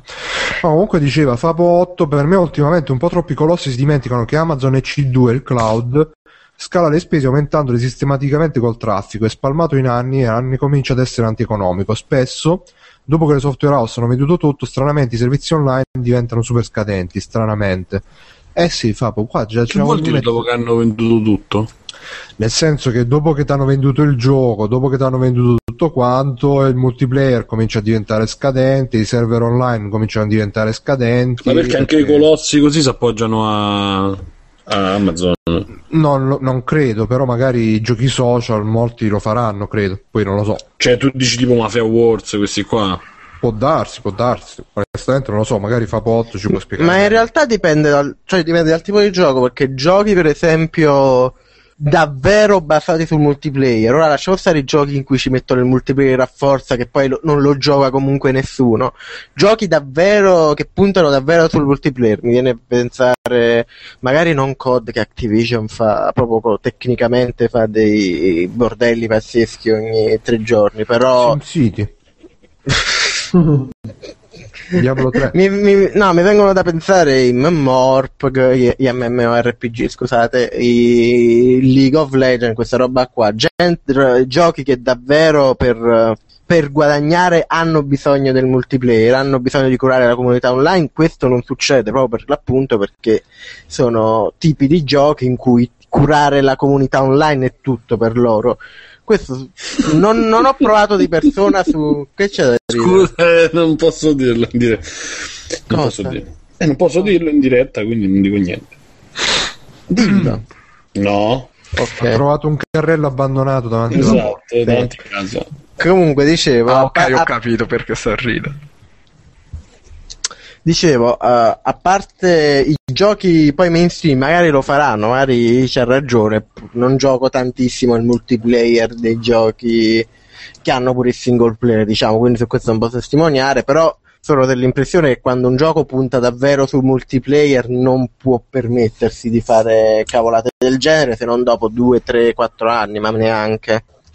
Raga, ma il problema è che questi giochi free to play e freemium, quindi non sono i social, sono fatti per nascere e morire e vivere un arco di vita molto breve. Perché sono giochini gratis, il tasso di abbandono quindi è altissimo, ovviamente. Come si può pretendere che durino più di sei mesi? Sì, ma assolutamente, ma non è... come di Angry Birds, devi crearne una nuova versione ogni 8 mesi, se no l'interesse della gente cala. Sì, sì, ma dice- dicevo è per l'appunto per il tipo di per la fascia demografica a cui vanno dietro. Se vedi la formula free to play in realtà funziona se applicata eh, a un mercato diverso. Basti vedere che i, i- come si dice, MMOR, MMORPG free to play non, eh, non fanno gli stessi numeri di World of Warcraft, ma fanno numeri dignitosi, molti, molto meglio. Stanno- la maggior parte dei titoli che nascono free to play stanno andando molto meglio dei cosiddetti World of Warcraft killer che uscivano 5-6 anni fa, che erano a pagamento, mentre naturalmente poi questi titoli a pagamento quando si cerca di riconvertirli in free to play non sempre funzionano, però per dire in quel mercato il free to play si è rivelato una formula molto più efficace del, del pagamento a rate, pagamento abbonamento. No, comunque diceva Andrea ci richiamava perché siamo andati un po' off topic. In effetti, lui chiedeva la sua domanda era se sti free to play, se la bolla del free to play scoppia, eh, quale sarà il, il- la conseguenza, la, la- la ripercussione sui giochi sul mercato? Se tipo tutti quelli che giocano a Farmville poi vorranno magari giocare ad Assassin's Creed, per cui che ne so, Allora, questo di, sicuro, questo di sicuro no, perché Assassin's Creed di sicuro non è un gioco che è studiato per avere appeal su quel tipo di fascia demografica. No, no, Come però no? se sai che quella fascia demografica rimane Mm, senza mm. giochi, magari ci No, Simone, la, la, la massaia che gioca a, come si chiama, a City Life o qualsiasi altra cavolata non è la stessa persona che gioca a Assassin's No, Creed. però il 20, il 20 di quindicenne che gioca a The Sì, Sims ci sono- ci si sono- gira e se si prende un gioco prende COD o Assassin's Creed. Sì, ci sono incroci, però Eh. cre- secondo me credo che quel- quell'incrocio gioca già Assassin's Creed. Sì, sì. Eh, non, non- non c'è, cioè, quelli là che rimangono orfani nel caso sparissero tutti i social game del mondo, cosa che non succederà, perché mm, non succederà molto probabilmente, non, eh, quelli là che rimarranno proprio orfani non andranno a giocare Assassin's Creed. No, quello no. Eh, a parte questo, dicevo, l'influenza secondo me non è tanta ora l'influenza di questi giochi su perché a parte EA, a par- ci sono degli spin-off, ma come diceva Aurelio, non, non danno una revenue così alta e così costante nel tempo da avere un'influenza grande sui progetti. Non siamo in una situazione dove il gioco social ti finanzia il gioco grosso. Quindi l'influenza credo che non sarà tanta. Poi, vabbè, lasciando stare la parte finale sul fatto che i giochi si stupidiscono, che secondo me è un po' sempre il solito elitismo da hardcore. Non, non, è, non è colpa dei social game se i giochi diventano più lineari o quello che volete voi. Eh, però no, secondo me non ci saranno molte ripercussioni una cosa del genere. Ci saranno ripercussioni naturalmente dal punto di vista economico perché si tratta comunque di investimenti falliti, però non andranno a influenzare più di tanto il, i giochi AAA, i giochi mainstream, eccetera, eccetera. De Benzo però dice che secondo lui parecchi ricadranno in qualche modo sul mercato dei AAA. Perché In che senso? Infatti, ce ne... è che se eh, i social. No, eh, di- fammi specificare in che senso intende che per esempio fanno uscire Farmville Retail, o fanno uscire delle robe di Farmville eh, Beh, può darsi, Questo può è- darsi che o fanno così oppure fanno uscire Assassin's Creed. No, ma io penso che Benzo si riferisca agli utenti, dice che poi Esatto. loro andranno a comprare titoli AAA. Comunque, Mirko, Personalmente Mirko- ne dubito perché Eh, proprio non eh, ci eh. sono gli elementi che attirano i- quel tipo di fascia demografica su come si chiama? Basta Su- Giuliana Moreira e Coso e Panariello. Panariello. Ma neanche perché già si Sì. tratta di altri tipi di persone. Chi Tutte gioca quelle mazzaglie ad andare al GameStop a comprare il gioco di Panariello. Sì. Che bello che chi, è. chi gioca, comunque dicevo, chi gioca il gioco di, su Facebook, chi gioca a Farmville, lo fa più che altro perché è immediato, perché già su Facebook si trova il gioco e gioca. Secondo me, molta di quella gente. Pensa già ci quando- fosse il profilo di Panariello che ti invita a giocare a Ma- fare. Sì. Eh, Già quando, già quando si tratterà di. ne- ma neanche dover an- comprare una console, dover andare al negozio e comprarlo eh, è, è diverso, non è, non è ugualmente immediato, non, eh, non ha lo stesso appeal.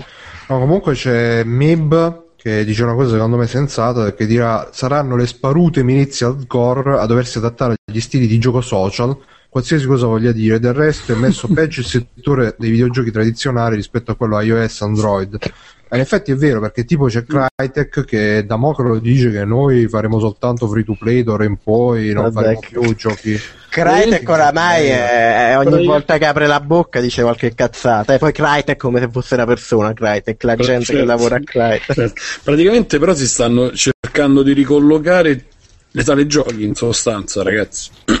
ragazzi, perché l'arcade puro su console praticamente ormai non esiste più. O comunque eh, viene sempre aumenta edulcorato, comunque eh, allungato. Insomma, diciamo a, a Sì, sì, ma scusa non se ti inter- più. Scusa ti interrompo, ma Bayonetta non è un arcade puro, secondo Eh, me. tu in sala giochi trovi arg- a baionetta come ci giochi? Se, se- del se- cazzone. se tro- se trova- se ci fossero, vabbè, se ci fossero sale giochi, tra virgolette, modernizzate, secondo me si troverebbero oggi come oggi, se si adattasse allo stile del videogioco odierno, giochi come Bayonetta, perché quello è completamente arcade, ai punteggi, a tutto quello che serve in un arcade game, naturalmente adattato per eh, Ah, il eh, cabinato. invece eh. quelli iOS sono già anche quelli iOS pure lo schermo è lo stesso de- dei cassoni cioè, un po' così Comunque, Eh, attenzione cioè, fate parlare Mirko fate, no, no, finisci, scusa Simone, finisci pure. No no niente questo è il concetto di stanno ri- ri- si stanno riprendendo lo spazio perché quel mercato c'era quello proprio da sala giochi Io dove- comunque stavo, vede- stavo vedendo una cosa che mh, ultimamente mi sembra di aver visto che molte software house, tra cui Capcom e altre, stanno ributtando un sacco di classici sul PSN e sull'Xbox, cosa che non facevano fino a tempo fa. E mi dà un pochino l'impressione che stiano un po', come devo dire, eh, risondando il terreno per vedere appunto che, mh, che effetto ci possa avere ributtare di quelli che per noi sono classici, per molti sono giochi nuovi comunque, quindi vari Darkstalkers, mi sembra anche i Dungeons and Dragons, queste cose qui. sì anche Castle of Illusion deve uscire Esatto, hanno esatto. Cioè, secondo me questi sono degli esperimenti che stanno facendo proprio per cercare di riprendere un pochino sia gli appassionati classici, ma anche dei nuovi che vengono magari da, proprio da questi giochi un pochino più, meno impegnativi. esatto, che dopo- esatto. Che dopo io social credo che, mh, boh, almeno gli amici miei, io penso alle persone che conosco che giocavano, i giochi di Facebook, eccetera. qua- prima non giocavano a niente, mo hanno Facebook, giocano a quelli, finiti quelli giocheranno ad altri oppure torneranno a non giocare a niente, credo. Mm, Dubito che si spostino su qualcosa di più impegnativo. Ah, Quindi- sì, è probabile, è probabile, magari si sposteranno sul... Secondo me sono tutte Si persone... sposteranno su Uia. Sì, ascolta, no, rispondo un attimo anche a Andrea che ha scritto che secondo lui quello lo fanno perché perché costa pochissimo e non costa anche quello, non costa così poco come, come uno pensi riadattare un gioco per eh, sicuramente costa meno che sviluppare uno nuovo, però anche quei giochi in cui fanno i vari remake, cioè già rifare tutta la grafica mh, costa e anche tanto. Quindi sono comunque investimenti, Andrea, secondo me ti dico, probabilmente certo è meno costoso di buttare fuori un gioco nuovo, fare un remake o comunque un- una riproposizione, però c- cioè, c'è un valore anche di ricerca di mercato, credo, dietro queste mosse, non, non penso che vadano fatte, anche perché non scelgono proprio il gioco più sconosciuto, ma prendono dei giochi che avevano un discreto seguito e magari proprio per contare sul nostalgico che porti altra gente poi nuova. Comunque io andrei avanti, a meno che non è... Uh, aspetta, voglio solo fare Ah, dare ok. una risposta finale a- ad Andrea. Lui dice: La domanda è cosa, succe- cosa faranno i casual se ci sarà questa bolla dei social game? Cioè, non ho capito detto- perché sei tu quello che dovrebbe dare la risposta finale, ma nel senso di finale. No, ho detto una mia risposta Ok. finale. Eh, sì, e che cacchio, non sono così presuntuoso, il dai. portatore delle verità di free playing. Non sei? sono...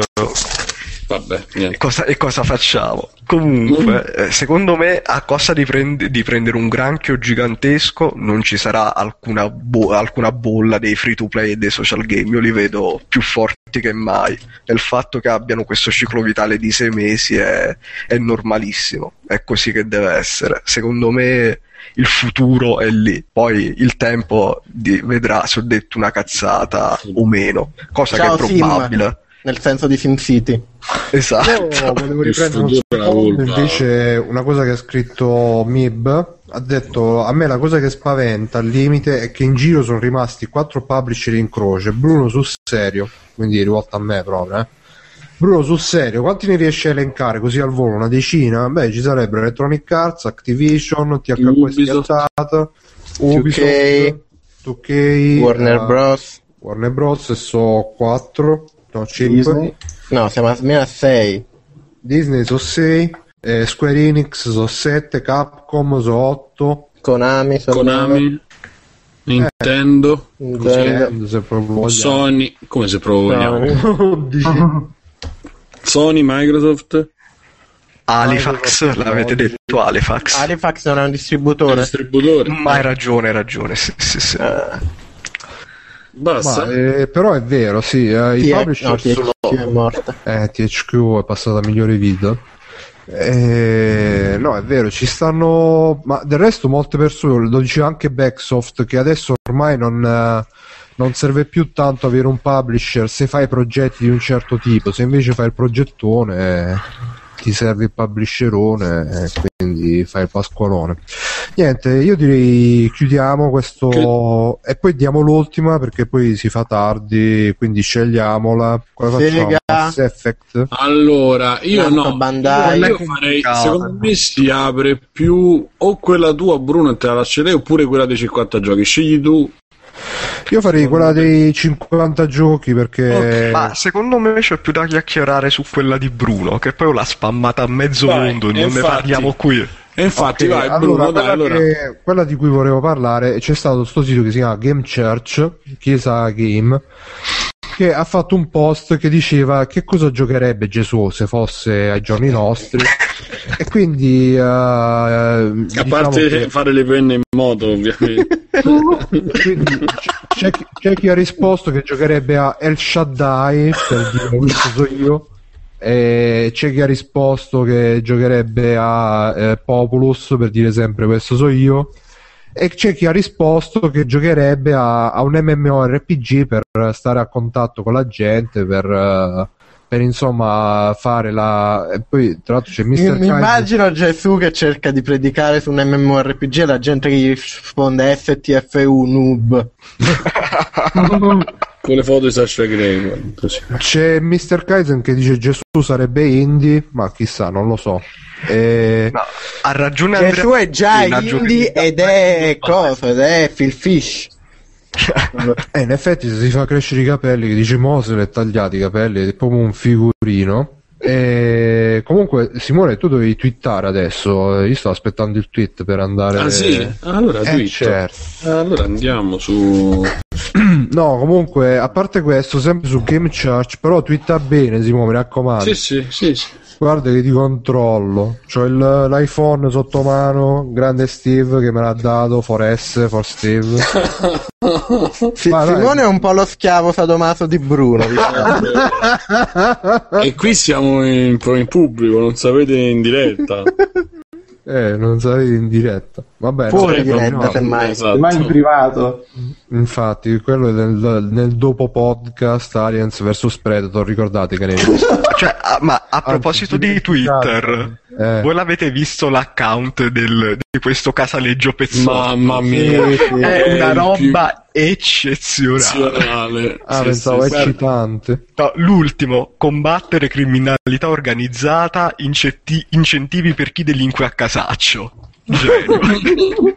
Genio totale. E niente, stavamo dicendo, ma chi è questo qua? Mamma mia. Ah, Niklas Niflas. eh, In effetti ce l'ha un po' la faccia da redentore. Che ce l'ha postata Mr. Kites. Comunque, eh, prima che mi viene il rotto astrale, su Game Church è uscito un art- tra l'altro sto sito Game Church c'ha nell'about c'è scritto eh, noi abbiamo creato questo sito con la speranza di portare un po' di speranza nella comunità del gaming eh, addirittura quello Speranza. Sì, addirittura il, il capo, il boss del sito è tipo un pastore protestante, una cosa del genere. Comunque, tra l'altro vi, vi- vi segnalo pure che esiste un sito che si chiama nerdfitness.com che è fatto per chi è nerd però vuole anche tenersi in forma, l'ho beccato. Ma col Wii U?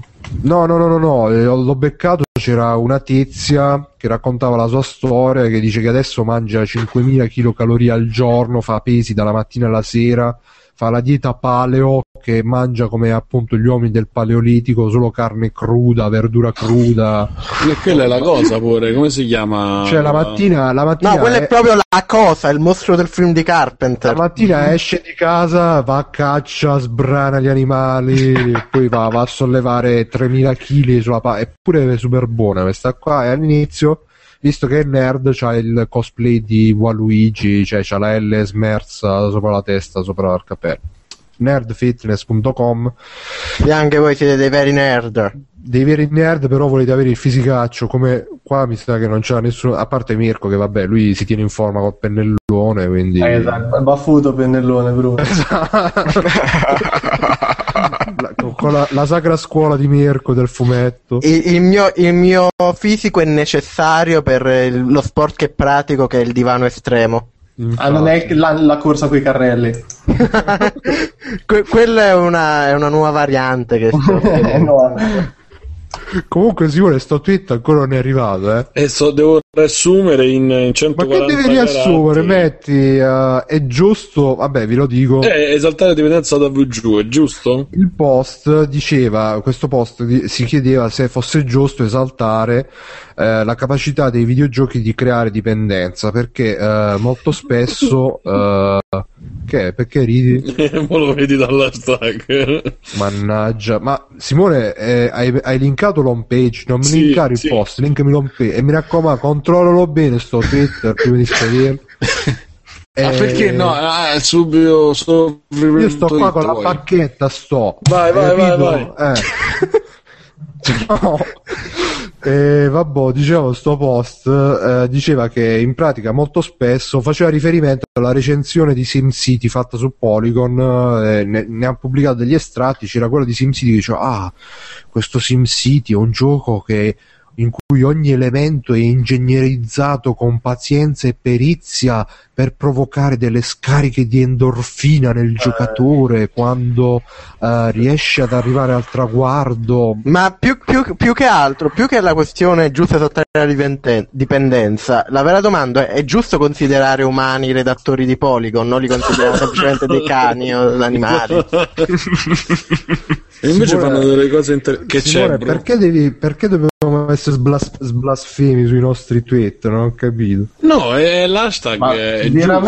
Ha messo Veramente- l'hashtag Gesù Simone. Scusa, cosa giocherebbe Gesù? Comunque, c'entrava, mettere l'hashtag Gesù. Gesù. Scusate. Ragazzi, la, la vera domanda è: ma perché nell'articolo dell'immagine c'è una foto con dei joypad e della schiumina intorno? È perché quella è la bavetta che fanno i joypad quando, quando ti crei dipendenza. Il joypad, Il comincia a bagnarsi, a No, schiumare. io veramente... Che c'è? E... Sì, che c'è, Mirko? Non, ti- hai problemi con le bavette? No, no, mi sto chiedendo appunto proprio il significato che c'è dietro Game Church e la bavetta di Game Church sui joypad. Eh, Mirko, eh, sono messaggi in codice che capiamo, eh, si capiscono per tra, Al-Qaeda. tra pochi, tra pochi eletti alle Quirinarie. E, eh, insomma, diceva eh, sempre sto articolo su Polygon diceva che sempre il tizio ha perso una riunione di lavoro per stare a giocare a SimCity e si bullava pure che diceva ah sapete che bello ho perso sta riunione a me, a me che me ne frega a me tanto io ho SimCity Sì, sì. appena ho finito la riunione dice io ho fatto la riunione ho mandato tutti a fanculo questa riunione poi me ne sono tornato subito a casa per giocare a SimCity che cazzo me ne frega a me E, insomma diceva E io l'ho buttato anche a detto. a SimCity gliel'ha buttato Esatto. E... No, tra l'altro stavo pensando a quelli che eh, ci criticano su TFP Forum che siamo blasfemi, che siamo passibili di denuncia, cioè quindi Sper- Speriamo non siano anche fan di Sick. Scusa, Bru, però non è che tu hai, fa- hai detto un. No, aspetta, eh, cos'è la storia della denuncia? Chi ci deve denunciare ora? No, no, no, no, no, perché io- vabbè. No, no, che mamma mia. E vabbè, eh, chiudiamo sta parentesi. Diceva che eh, l'autore dell'articolo diceva: Ma è giusto comunque esaltare così un gioco che crea dipendenza? Perché se tipo uno viene da te e ti dice: Oh, guarda, sta bottiglia di vodka l'ho iniziata a bere, me, me ne berrei 10 litri, tu diciamo che un po' eh, dici ma tu sei un alcolizzato di merda invece Sì, se proprio. eh, eh no eh, Mi comunque imbarba al razzismo. Sì, però No, che paragone del cazzo. Inf- infatti, ma è, è la- è la stessa cosa per dire. francese. Sì, è la stessa cosa di dire guarda sta serie tv io l'ho iniziato a vedere e mo me ne vedo un episodio dopo l'altro. È come Sì. dire sto film me lo sono riveduto 20 volte. È come Quello è Simone che ha detto ho visto Sherlock in un giorno solo, come che so uno che ti dice mi sono letto questo libro in una serata. Ma Quello è il parallelo che puoi fare. Esatto. Il tuo giudizio su Sherlock è stato. Questo non c'è un cazzo da fare, tutto è fallito come quello che beve. No, no, ma che hai dato, però. No, aspetta, se uno dice ho visto una serie tv in una serata o ho letto un Comunque, libro in eh, una serata è scusate. socialmente accettabile. scusate amici io volevo dire ai nostri amici alcolizzati che io mentre queste cose mi sono scollato metà bottiglia di Sangiovese della Romagna quindi cari amici non siete soli diciamo E- è una critica, una E critica che dici a me per l'hashtag. c'entra l'hashtag Simone io mica so Non siete soli. Ecco. Eh, ah, madonna, ma tu sei proprio tu Però, sei eh, sì. cellino e vedi riferimenti dappertutto, Simone, vedi che vuoi da me. Ciellino. eh sì, Ma hai detto vedi- Ciellino? Cioè, Righetto, come sarà mica omosessuale. Eh, so- so-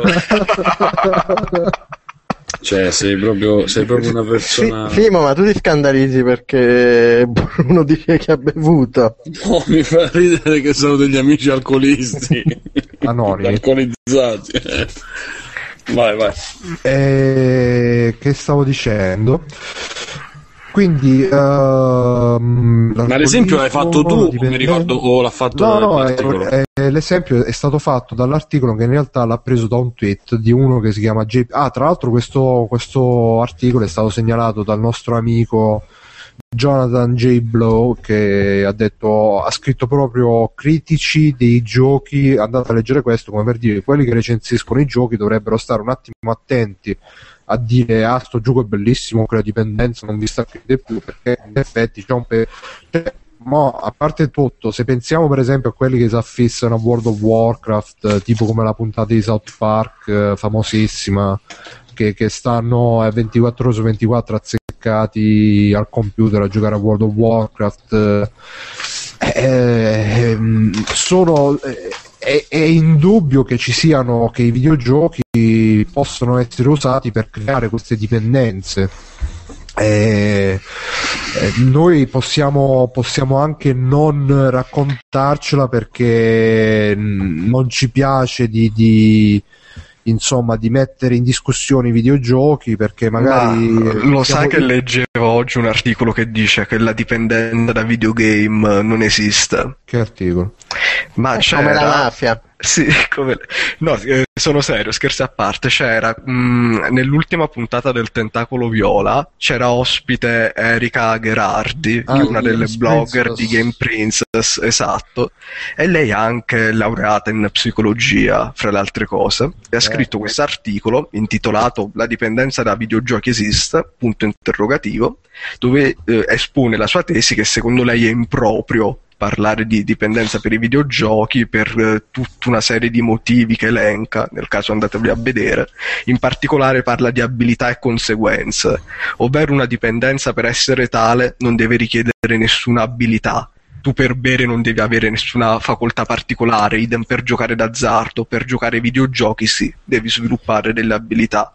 ma Eh, aspetta, aspetta, aspetta, aspetta, aspetta, aspetta, però che dipende. I- In la, Diablo maggior non parte, devi avere abilità. la Ah, maggior parte degli Io sto esponendo la sua tesi, eh, Sì, non, sì, non sì, la sì, però scusami tra perché virgolette. mi, mi sembra rilevante in questo momento far notare che la maggior parte degli MMORPG è proprio studiato per dare al giocatore il massimo della ricompensa, il massimo della sensazione positiva, del feedback positivo con il minimo dello sforzo, è proprio il concetto di base dell'MMORPG per la maggior parte delle volte, con pochissime eccezioni. esatto Ma bravo per l'appunto Davide. vedi i social game alla Farmville che ti ricompensano senza che tu possieda alcuna abilità se non quella di aspettare il tempo, praticamente. esatto, Magari. Elio. E anche nel punto delle conseguenze la sua tesi è claudicante, secondo me, perché lei dice che mentre per eh, abusare di alcol ha delle conseguenze, giocare a lungo un videogioco no. Fa Però bene, cazzo, se fa ti fai bene, 18 ragazzi. ore a, a World of Warcraft, le conseguenze nella tua vita di tutti i giorni le hai. Vallo a 10 cinesi morti per World of Warcraft. Però in difesa, in difesa Ragazzi, del ma- difesa di, di questo concetto, c'è bisogno comunque da dire che, come dicevo qualche episodio fa, i giochi social slash MMORPG slash non tanto multiplayer, però comunque social slash MMORPG strutturalmente sono radicalmente differenti dal videogioco mainstream, dal videogioco normale, tra virgolette, quindi c'è questo. Eh, però, eh, scusate, poi passo la palla a Simone che stava dicendo qualcosa, però volevo solo fare questo appunto che, eh, ricollegandoci a quello che diceva Andrea, Andrea Vena, eh, c'è comunque uno spostamento sempre più massiccio verso il gioco, tra virgolette, social, quindi meccaniche social, meccaniche che creano dipendenza, perché se- il multiplayer che viene messo a forza dappertutto viene messo a forza non per mettercelo per fare il bel voto sulla rivista, ma sempre con la speranza che si crei la comunità. Sì, ma come dicevo, il multiplayer non è necessariamente social. Il multiplayer di COD, nonostante lo si possa criticare in molti modi più che giusti, il multiplayer di COD richiede un certo tipo di abilità. Eh, non, non- non è studiato per dare la massima ricompensa con il minimo dello sforzo, con- come invece eh, sono studiati la maggior parte degli MMORPG slash social. Beh, lascia stare però Aurelio, perché, eh, Aurelio scusa Davide, perché... eh, Sono innocente stavolta, sono innocente. perché comunque ehm, alla fine nei, nei- nei giochi per esempio se, se seguiamo la lezione del nostro grande maestro Zeb89 sappiamo che Call of Duty alla fine sì richiede dell'abilità però è fatto anche in modo che anche il nabbo più nabbo eh, se, se si dedica, se sta là le ore a sparare pure a cazzo, comunque qualcuno lo ammazza e mano a mano Sì, sì, però comunque... perk e quindi si sente casato, si crea la dipendenza, sta azzeccato là. Sì, quello sì, però i perk sono non sono semplicemente un feedback positivo, ma sono pure una roba integrata nel gioco, eccetera, eccetera. Strutturalmente comunque è vero che Call of Duty non ho mai giocato io a Call of Duty multiplayer, quindi so come funziona, però non, non- non posso parlare da, dopo Guarda, da io provato con mano. C'avevo un amico che ci si era messo e lui spesso diceva no, eh, magari le due di notte c'era stato lì tipo dalle 6 di pomeriggio, diceva no, no, vado avanti che devo arrivare al livello 50, ah no, vado avanti che sto Sì, sì, sì, sbloccando sono la- so, so d'accordo. Call of Duty integra certi elementi del tipo, però la non, eh, diciamo che non tutti i giochi pongono un accento così forte su quegli elementi, nemmeno No, COD no. credo, perché alla fine COD se giocato tra virgolette a livelli seri, non so quanto seriamente si possa giocare in multiplayer di COD, però se giocato a livelli seri alla fine non credo sia basato sui perks, non credo sia basato No, perché poi no, com- c'è anche il fatto che si tratta di un COD è un gioco competitivo, i MMORPG, i giochi social non sono competitivi. Eh, qua- già il tutto entra in un'ottica diversa quando si tratta di gioco competitivo, perché eh, non direi mai, per esempio, che giocare a calcetto, giocare a calcio, anche se ci giochi una volta al giorno, è una dipendenza, perché si tratta comunque di una situazione, tra virgolette, sociale, si tratta di una situazione competitiva con altre persone, eccetera, eccetera. Eh, ah, non ho studiato psicologia come Bruno la signorina che ha scritto l'articolo, però mi viene da pensare che qualcosa di competi- che sia totalmente competitivo eh, non, non è la prima cosa che penso quando penso a dipendenza. Mentre un World of Warcraft che ha una che ha una componente competitiva, ma che comunque necessita ore e ore sulla, compe- sulla componente non competitiva, che in teoria è collaborativa, però non lo Stai è. perdendo, Davide. In che senso?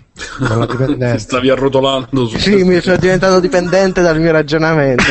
Comunque cre- credo si sia capito quello che volevo No, dire. No, No, ma io volevo comunque è una solo- tendenza un po' che si vede, dai, nei giochi al giorno d'oggi, Sì. per ricompensarti eccessivamente per sforzi minimi, per eh, farti entrare un po' nel giro, dai. Sì, però dicevo, quando, per quando questo, questa meccanica è utilizzata in un'ottica competitiva o anche in un'ottica finita come il gioco, il gioco tra virgolette esperienza, il gioco normale come un Tomb Raider, ecco che dopo che l'hai finito l'hai finito, non è più la stessa cosa perché te non puoi diventare dipendente da una roba che finisce. Eh, almeno che non sei proprio pazzo e ti rigiochi, che ne so, Dead Space 80 volte, uno se lo rigioca una, magari due volte se vuole fare gli achievement, tre volte, però è un'esperienza che a un certo punto ha la sua fine, mentre giochi social non ce l'hanno veramente, giochi competitivi non ce l'hanno, ma per l'appunto parlavo che essendo competitivi non li vedo come dipendenza, quindi secondo me è vero a metà che non esiste la dipendenza dai videogiochi, esiste con certe strutture, può esistere, eh, per- può anche non esistere, eh, perché non, Esistono esistere- cose storie che non eh, esistono. Esatto, esatto, comunque dicevo, può esistere con, certe, con certi tipi di struttura, mentre con certi altri, secondo me, no. Secondo Eh, con questo la finisco, che se no finisco per raggomitolarmi e finire in posizione fetale a piangere dentro il carrello. Scusate, c'è, c'è un, c'è un nuovo tweet, c'è un nuovo tweet che io penso sia una breaking news di Sara Tommasi. Che è con hashtag Boston, attentato agli americani fatto dagli americani per avere la scusante per dichiarare guerra e pigliarsi il petrolio. Chiocciola Barack Obama, quindi gliel'ha proprio, gliel'ha proprio citato. Dopo aver chiesto al Papa di spammare il suo nuovo porno, ora twitta Obama, la Tommasi, così. No, comunque Capito. lasciamolo stare questo attentato che è stata una cosa brutta. No, no, io parlavo solo di, sì, sì, no, di Sara prima No, no, no. degeneri la situazione. No, eh, no, no, ciao sì, Una, basta. una cosa che volevo dai, Simo, una cosa che volevo dire è che comunque esiste un continuum eh, nel senso che si può andare dal videopoker dove proprio è ingegnerizzato per eh, dare dipendenza, per spillare soldi, ai giochi social che magari ti danno qualche feedback un po' più strutturato, poi si arriva magari al Call of Duty che ha un- una meccanica di dipendenza messa sopra comunque una, una giocabilità che più o meno esiste. Insomma, esistono vari livelli. Tra l'altro, lo diceva anche, lo diceva anche Jonathan Blow nella sua intervista che ha fatto per State of Play. Che comunque chi è un game designer più o meno manipola sempre il giocatore per fargli fare determinate cose, poi dipende anche mh, mh, da come usi questi strumenti per dare al giocatore oppure no qualcosa che gli rimanga, che lo, lo- lo arricchisca, eccetera, eccetera. E infatti, tra l'altro, l'articolo sempre su Game Church eh, si chiudeva dicendo eh, che ormai l'autore dell'articolo non era più interessato ai giochi che durassero ore e ore, era interessato a giochi che eh, lo, lo- lo- lo stimolassero, gli dessero qualcosa, gli facessero rimanere un'esperienza impressa nella mente. Mm, Io credo che un po', un po' mi ci rivedo in questa cosa qui perché dai, mm, onestamente non, non avrei neanche il tempo personalmente di stare appresso a giochi che durano ore, ore, ore, o forse sì, dipende anche da come sono strutturati, però insomma se un gioco ti, ti lascia qualcosa invece di tenerti là soltanto per, per il gusto di tenertici, meglio, meglio. Eh, chiudo qua. Simone, è tu- meglio per fare una Esatto. citazione corta. Tu Simone volevi aggiungere qualcosa? Io ho aggiunto il tweet della serata, però non lo leggerò, ma l'ho messo in chat. E sì, sì, che è stato ritwittato da Vendo Merda, giustamente che io ho già consigliato e vi ri- riconsiglio. E, mm, e dicevamo che questa cosa, ma Bru, ma mi sa che è stato, cioè, per quello che posso dire, è stato esaurito l'argomento. Diciamo che in una, mm, io avevo risposto sul, fo- sul forum, sì, se ti ricordi, che comunque è legato anche al modo di parlare di una persona e il fatto di dire addi- additivo, insomma, è, mm, crea dipendenza. Perché comunque si esaltano tutte quelle cose ehm, che, che creano paradosso, che comunque creano delle, delle figure forti, no- non figure retoriche, però insomma, cre- creano un- un'immagine forte nella, nella, nella- mente e quindi si usa tutto questo, il porno, e i turchi che gli fanno fare qualsiasi cosa, cioè c'è sempre Non, non questo... so se mi è andato il mio cervello in pappa o davvero non sto capendo che stai a dire. Che Sei, nel passa- sei passato dai poteri quando- forti ai turchi. non- No, che quando mo lo rileggo perché non ricordo esattamente quello che. Dillo a Eh. parole tue, come si diceva alle elementari. No, eh, io ho detto che sono cose. Allora, vediamo se, se nel, se nel forum non è, non è questione di esaltare. Nel parlato si usano molto spesso questi paradossi o similitudini forzate per dare corpo alla frase. Da tutto il repertorio dei turchi, gli assassini, i fabbri, i drogati, i porno attori. Cioè, nel senso. A Roma Da chi l'hai copiata? mena- No, l'ho scritta io. Uno dice che ne so, mena come un fabbro per dire, oppure i turchi fumano, bestemmiano, cioè c'è sempre quel, quel paradosso in più che dà forza alla frase. Quindi in una, una recensione che, che, che la Maledetti- dipendenza è come una droga, la droga è accezione positiva, ma non solo positiva, anche accezione esagerata, e quindi ti rimane più impresso se io ti dico che la dipendenza. Questa Comunque dire- volevo dire maledetti turchi che vengono a rubare il lavoro ai fumatori e ai bestemmiatori nostrani. Sì, ai bagni, e ai, ai toile- alle toilette anche. E quindi questo dicevo, basta, poi cioè, ridimensionare un po' il fenomeno, ecco.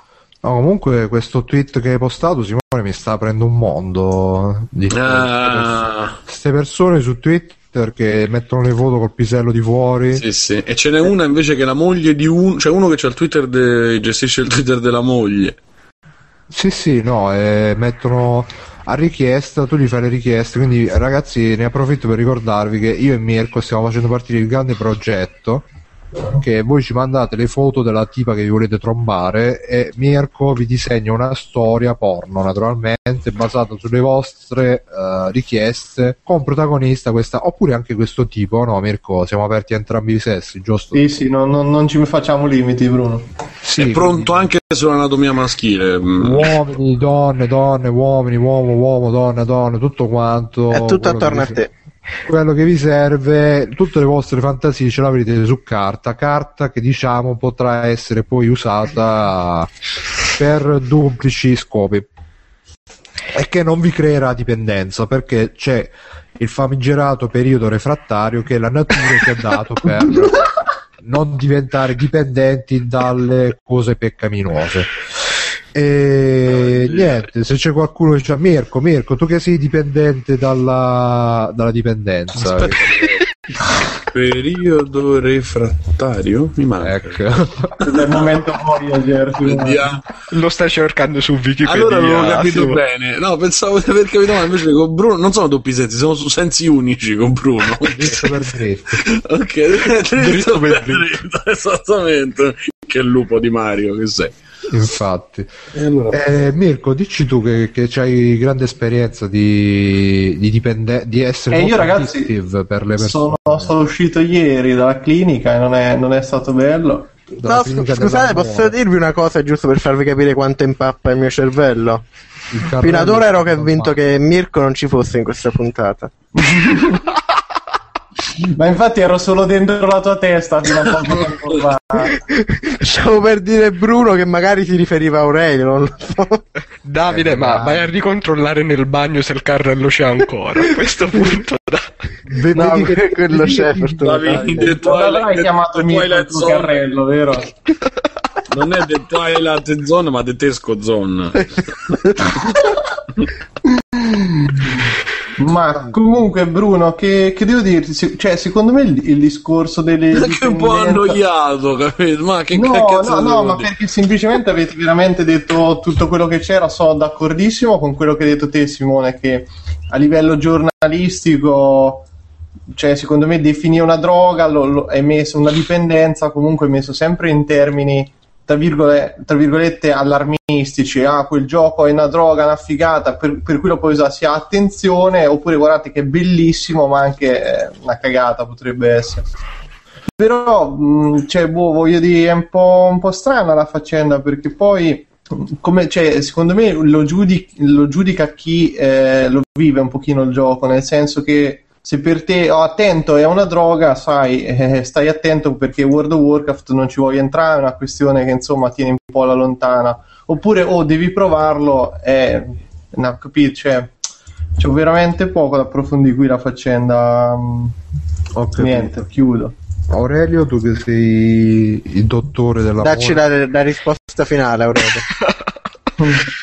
Eh, no, ma volevo dire che secondo me alla fine eh, Simone ha ragione a voler ridimensionare la questione. Perché noi mo l'aggettivo assuefacente alla fine lo usiamo per quei puzzle game che tu ci vorresti fare la partitina da 5 minuti e poi ti ci ritrovi a giocare mezz'ora. Ma questo è il sottofondo del, del supermercato? Eh, no, no, questo è il sottofondo della ri- doma- risposta finale, proprio è personalizzato. Sì, sì. Quindi io sono con Simone, c'ha ragione. Vabbè. E The Final Countdown del- degli Europe, giusto? Mi Sì, ricordo anni 80. Sì, sì.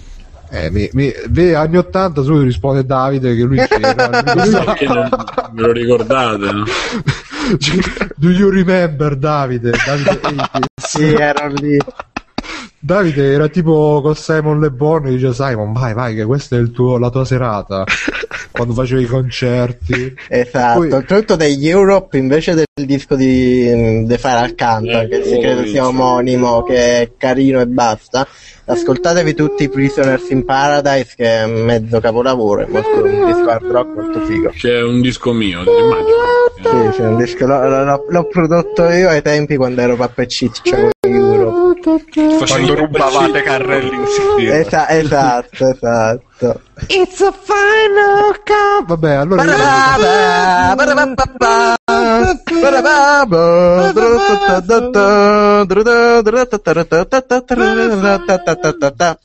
Ta-ta. bene io direi di abbiamo concluso qua insomma ragazzi la morale è sempre quella fate Fate merenda con la dipendenza, con l'eroina. Fate merenda con l'eroina.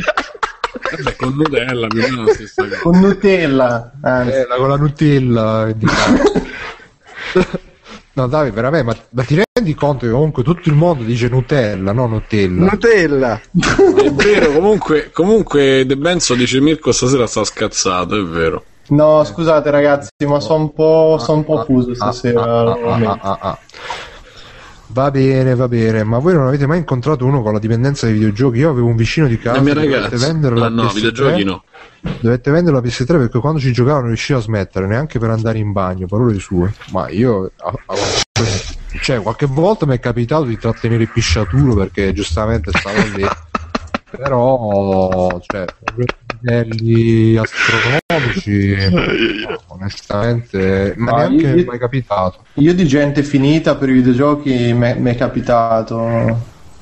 Cioè, gente, soprattutto quando c'era il periodo eh, Quake 3, con i clan, eccetera, in cui la gente faceva ste chiuse pazzesche perché doveva provare le tattiche con tutti lì pronti. Quello un po' ci sono passato anch'io un periodo, però per fortuna ne sono uscito. Forse sai cosa? Il problema è quando, perché quando sei da solo, più o meno arriva il momento che passi davanti a uno specchio, ti fai schifo e dici basta. Mentre quando incontri altra gente che condivide quell'interesse con te, è la fine perché cioè, ci, si, ci si incoraggia l'un l'altro e si, si, si crea questo mondo parte quindi bah.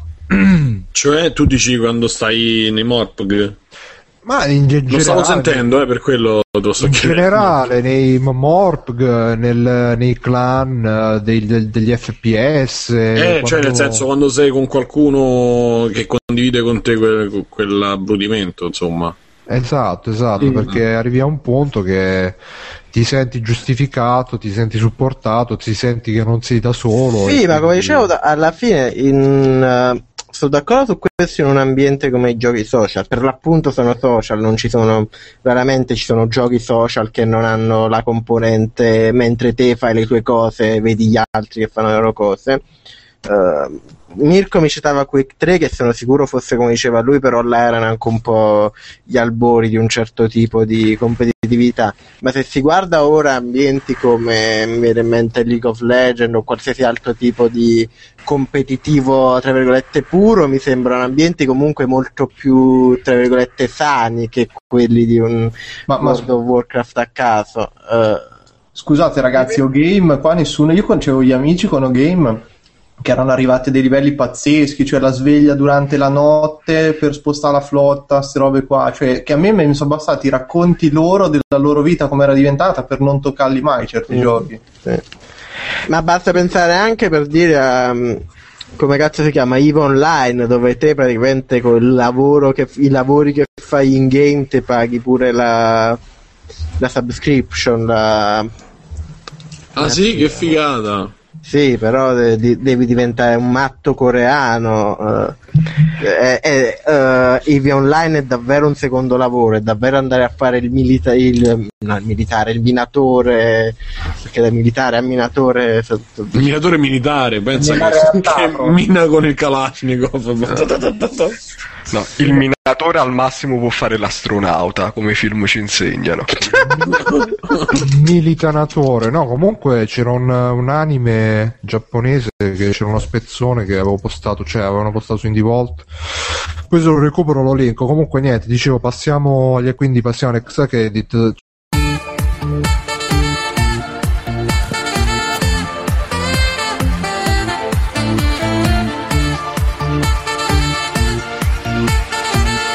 E amici, bentornati su Extra Credits, la rubrica dove parliamo e farei iniziare Davide. Davide, che cosa hai giocato, veduto, un letto, cazzo, ascoltato? un cazzo. Allora, ho visto. Minchia, ho visto un film ieri, non mi ricordo qual è. Attaccato, filmieri, Ah, ho tipo visto la- Vabbè, così veloce Eh, perché sono robe vecchie, non ho fatto un cazzo di serio questa settimana. Ho visto The Deal, il primo della trilogia con Michael Sheen che interpreta Tony Blair, molto bello, ben scritto, ben girato. Se vi piacciono i thriller politici, no, thriller drammi politici, vedetevelo che eh, diciamo che il- come si dice, il- l'int, il, um, il segno che un dramma politico è buono è quando inizia a tifare per i politici, che nella realtà sarebbero merde, mentre il film li, dipi- li riesce a dipingere anche come figure simpatetiche. Aspettiamo quindi... la versione italiana con eh, come cazzo si chiama lui, il musicista. Com'è che si chiama quello, il, il pianista? Orlani o allievi. No, Alle- Alle- alle- Allevi nella parte di Beppe Grillo. Allevi nella parte di Casaleggio e... anzi no, Allevi nella parte di Beppe Grillo e Cocciante nella parte di Casaleggio. toh. No, vabbè, di film politici sulla politica italiana, vedetevi Il Divo di Coso, mi scordo sempre il Di nome. Sorre- no, Eh, Sorrentino. Sorrentino, Il Sorrentino tornatore. No, No, non è di Sorrentino, è di. No. Ehm, di No, quell'altro è di Sor- è di Sorre- il Divo No, è di Sorrentino, credo, perché poi, No, poi lui ha no, fatto pure no, This Must Be the Place.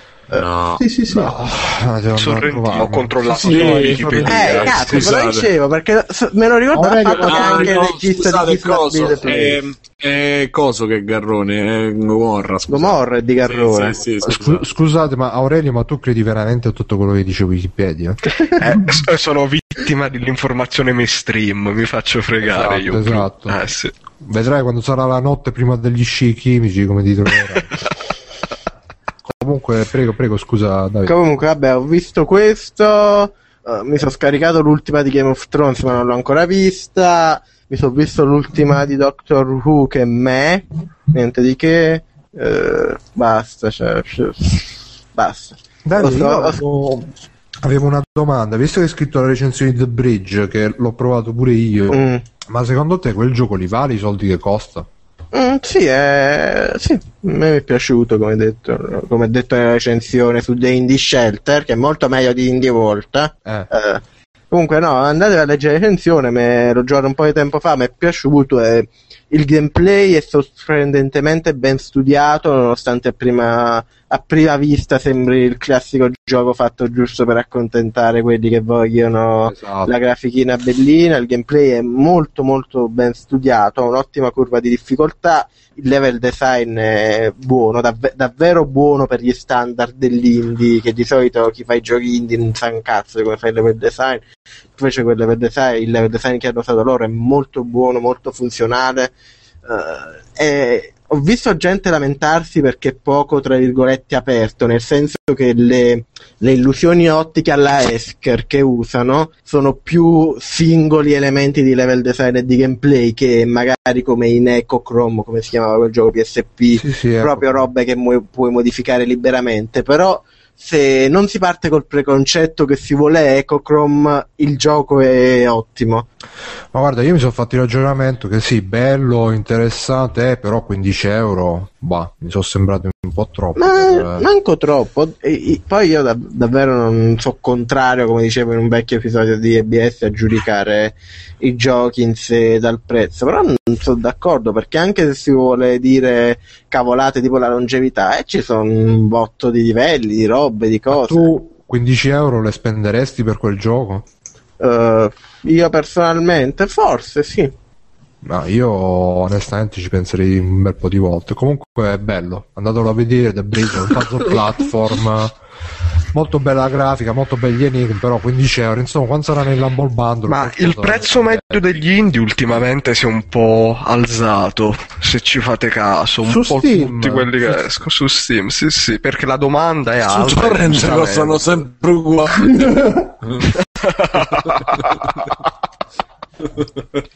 Eh, sì, infatti l'altro giorno mi sono Ma quanta preso simpatia. MacPixel da torrent, dal mitico Sossoschi. Sossoschi. Per dire Antichamber, che è in offerta oggi, fosse uscito due anni fa sarebbe costato sicuramente 10 euro, oggi sta a 18,99. Ma The Bridge stiamo parlando di quello alla Escher. Sì, sì, quello lì, quello lì. E... Eh, ma è comunque bello a ci vederci. siamo dimenticati di dare una new, vabbè la diamo un'altra volta. Eh, sì, no, prego Davide, scusa. No, io ho finito, non ho fatto un cazzo, ho scritto, ho scritto una sceneggiatura per un dramma breve, se volete ve la recito tutta in diretta. Si chiama Nella-. Guarda, Nel post trasmissione facciamo... ci lasciamo fare. Ci lasciamo... Però staccate il microfono. No, Ma se praticamente- le, va- le varie parti, ognuno ne recita una se vuoi. No, veramente, se, se- sono diversi personaggi ce ne prendiamo uno ognuno e le È recitiamo. in inglese però, quindi... È meglio pure, Davide. io diciamo faccio l'albero, mi prendo l'albero. Io Ma faccio il carrello. Facciamo la recitina di fine stagione per Esatto. E vabbè, a chi passi il pallone? Io passo il pallone a Bruno. Grande, grazie. Aure- eh, mamma, Davide. Niente, cari amici, io ho visto l'ultima puntata di Spartacus, bellissima, stupenda, eccezionale, proprio eh, mi sono commosso, eh, lo dico proprio quella commozione no perché c'è il bambino che sta male, che ha perso i gen- no perché proprio commosso, proprio da, da- da duro, da... Quella maschia. Esatto, esatto, perché proprio, cioè, bello, bello. Poi sta terza serie di Spartacus eh, hanno spinto sull'acceleratore sia del, del sangue, della violenza, sia degli effetti speciali, perché ci stanno ste scene con, eh, ovviamente sono tutte fatte al computer, però sono fatte bene. Diciamo, forse come livello siamo addirittura non dico al gladiatore, però ci manca poco. Esatto, esatto. Con, eh, proprio con le musiche del grano Barilla da, in sottofondo. e niente, consigliato perché comunque dai, bello, bel finale, stupendo, struggente. Grande, grande. E poi tra l'altro mi sa che ci faranno anche un, uh, uno spin-off perché comunque hanno introdotto sti personaggi di uh, uh, Cesare, Pompeo e Crasso che comunque si vede che sono curati, le hanno fatto fare i nemici, però che comunque sono onorevoli. Infatti, poi ci sono quelle scene micidiali, no?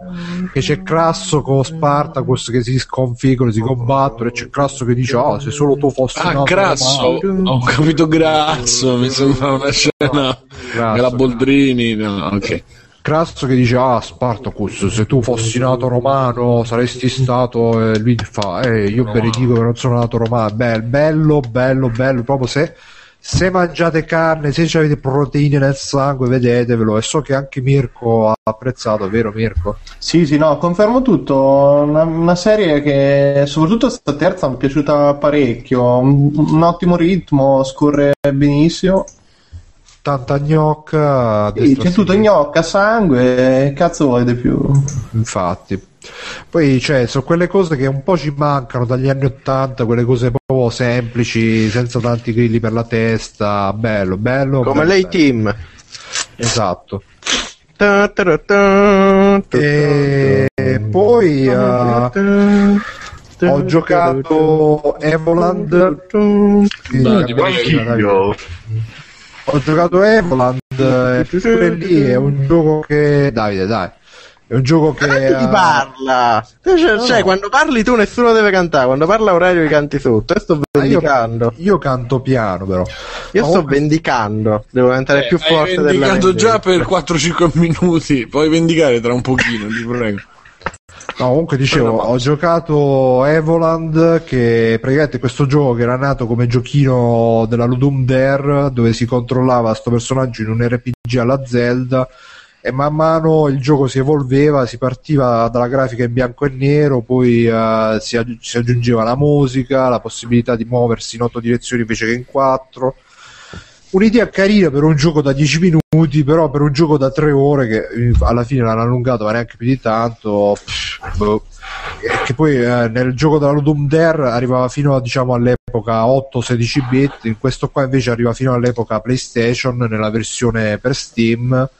E quindi prende in giro Final Fantasy, cita Legend of Zelda, cita anche gli RPG alla Diablo, eh, però c'è una parte centrale dove vai dentro sto villaggio che devi prendere le bombe e ne ho parlato anche per la videorecensione di Indie Vault che poi ve l'andrete a vedere magari che eh, in questa parte centrale proprio spezza il ritmo completamente eh, perché ti mandano a destra e a sinistra a parlare con uno Ma no, è caruccissima quella parte, Ma perché proprio... palle, Aurelio, ma prende, prende per il culo i JRPG, invece è geniale quel punticino lì. Sì, ma alla fine eh, quello che mi è piaciuto di sto gioco è quando è andato al di là della semplice citazione, perché alla fine è tutta una citazione. Se tu mi devi fare tutta una citazione, io mi vedo il video su YouTube, vedo tutte le citazioni, mi sento tanto figo che l'ho riconosciuto e punto e basta. Non mi sto là a fare i combattimenti casuali che sono una palla.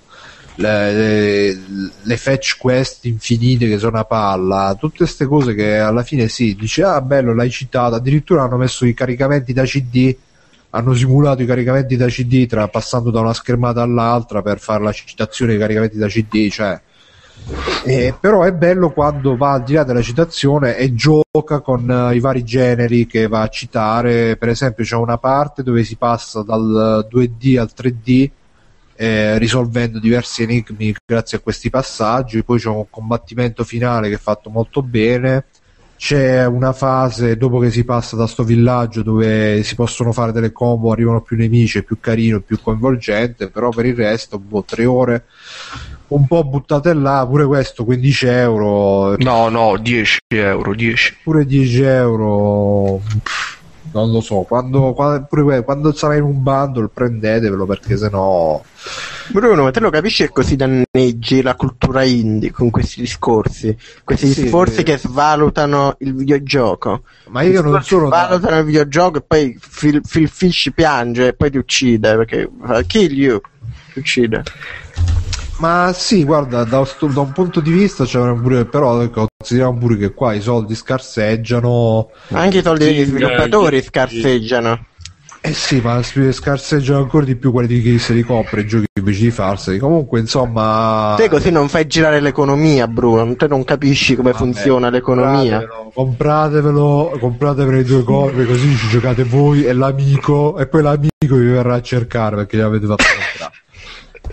Vi farà vedere la citazione. Non lo so, Aurelio, tu se c'hai qualcosa Ma no, secondo me per quello che dura, quelle tre orette, e sono felice infatti che non abbiano voluto allungare il brodo ulteriormente, diverte.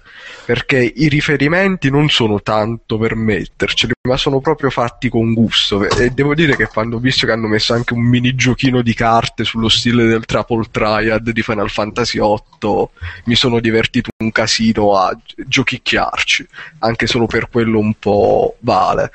O- si poteva fare di più, soprattutto, come hai detto tu, approfondire le meccaniche originali, tipo quella dei puzzle, ma basati per sul esempio- passaggio dal BD al 3D, probabilmente. Per dici, esempio, sarebbe stato carino se nei combattimenti casuali, perché sto gioco tra l'altro c'è- ci sono combattimenti alla Zelda, quindi mappa dall'alto e action, tra virgolette RPG, e combattimenti alla Final Fantasy, quindi combattimenti casuali con menu e tutto quanto. Sarebbe stato carino magari durante i combattimenti casuali, che ne so, prendendo un certo oggetto si, si fosse potuto passare a dei combattimenti in tempo reale controllando il personaggio invece di controllarlo attraverso i menu.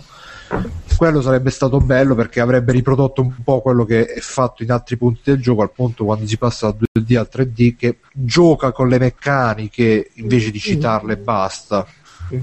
Poi, boh. Ma secondo me se uno così soffre un po' di nostalgia, ha giocato i titoli a cui fa riferimento, quelle tre ore, che sono proprio tre contate, si diverte, perché per l'appunto non allunga il brodo a- che arrivi a un punto che ti annoi. Quello assolutamente no. la stessa domanda a te. Se io ti dico, guarda, dammi 10 euro e ti do quel gioco, Mm, no, no, ma io lo dico senza vergogna. Se l'avessi dovuto pagare di tasca mia, no. 10 euro no. A 2-3 euro tutta la vita. Vabbè, 10 no. allora. Eh, lo so, eh, lo so. Eh, ragazzi, purtroppo Steam ci ha abituato male. 10 no, assolutamente no. Ti do ragione. Eh, vabbè. E niente, io a sto punto passerei pure il pallone a Aurelio, quindi vai, dici. No, no, fatemi fare per ultimo che così se si è fatto troppo tardi non dico niente. Vai Simone o... Dai Simone. Allora, io qualcosa c'ho oggi. Tra l'altro sto giocando proprio adesso. Adesso sto provando il nuovo gioco di Mag Software, che sono quelli di Razzle, che si chiama Quiz Cross, che è una specie di tris fatto trivia, quindi con eh, domande per ogni argomento e Ma è quello di risposte. digitale, Simo? Esatto, lo stavo Eh. provando proprio adesso ed è una figata. Non dire che fai. Io non ti sputtano quando tu tiri fuori la roba di digitale, eh. scusa, eh. Ah. Ma perché è la vergogna tirare fuori la roba digitale? No, no, no. Cioè, vabbè. Eh, no, no, comunque Cioè, sì, io stavo provando. delle perché- merde, però non è una vergogna. No, che merda, no, no, Eh, non lo so, tu lo stavi per dire, non è perché. no, non ho detto Io mi niente. dissocio. Sì, anch'io mi dissocio da, da Davide. Stavo dicendo che, mh, che l'ho provato oggi perché mi, ric- mi sono ricordato di, eh, di digitali appunto e quindi l'ho provato. eh, È figo, è figo, lo sto giocando adesso. E no, poi ho visto.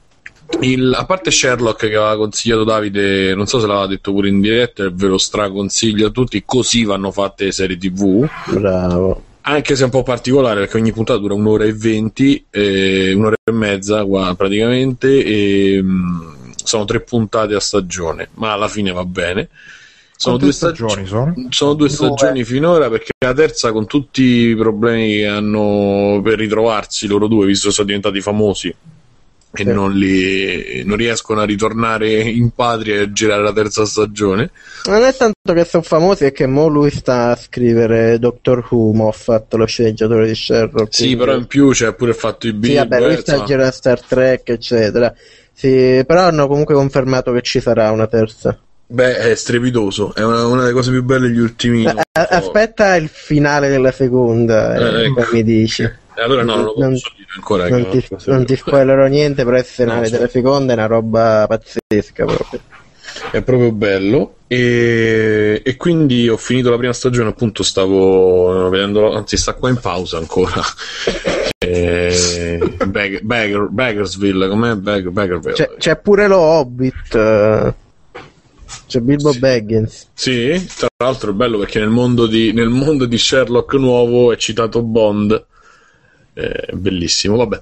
E, mh, poi ho visto il pilot di Da Vinci, da Vinci Demon, Da Vinci's Demon, Da Vinci's Demon, che andrà in onda su Sky il 22, mi sembra, e non so che dirvi, dura un'oretta e succede di tutto, qualsiasi fate conto eh, Leonardo di sì, di Caprio, Leonardo da Vinci Leonardo da Vinci di Assassin's Creed che voi cioè, immaginatelo come fa, cioè nel senso la vita parallela quando vi incontra quando vi incontra vi dà le armi e cose. Negli altri giorni fa quello che fa una serie tv perché Firenze è rifatta al computer praticamente male eh, è usato tantissimo il computer eh, con, un po' con green screen eh, un po' ma che è un veramente- po' un anacronismo quando vedi Leonardo da Vinci che usa un computer. no Eh, Firenze. È una battuta pessima. Ah, scusa. No, ma invece no, perché lui era così forte che forse. Ehm, Aveva allora, in un'ora. Esatto, in un'ora succede di tutto. Praticamente.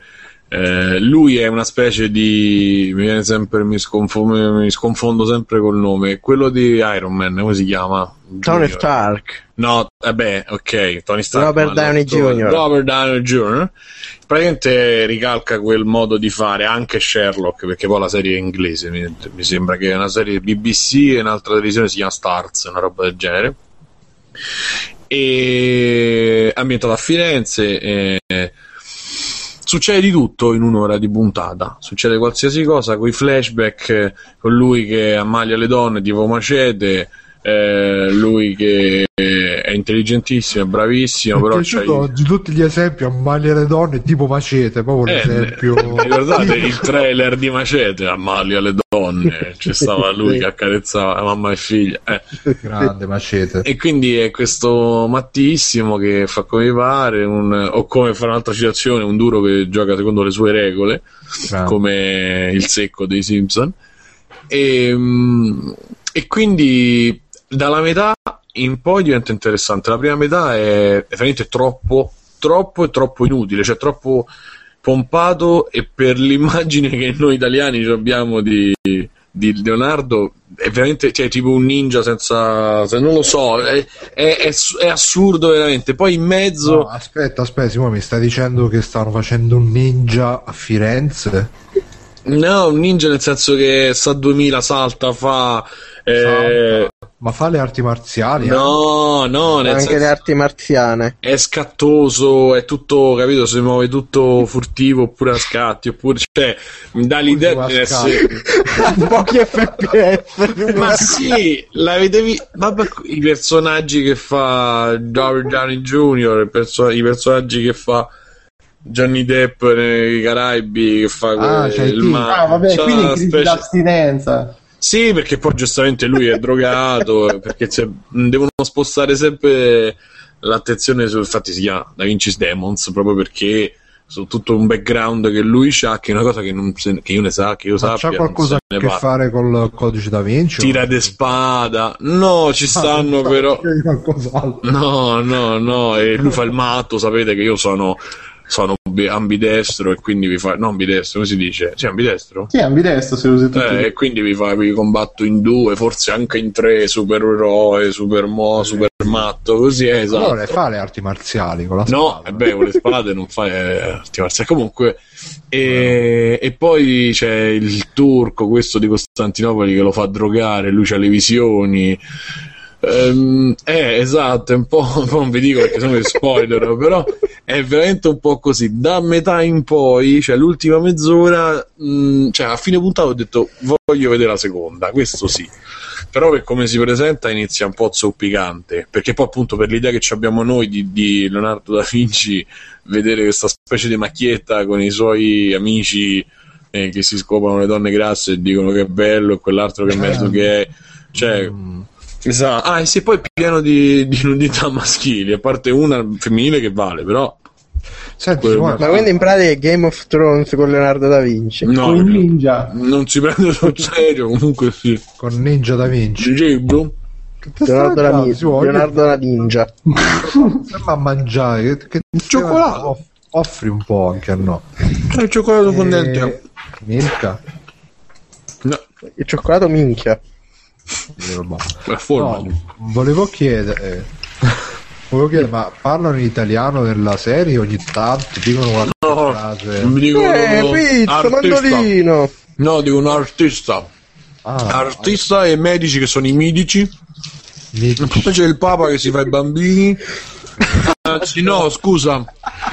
Il Papa non è che si fa i bambini. Il capovescovo, penso di Roma, però. Capovescovo. Capovescovo non è il Papa, scusa.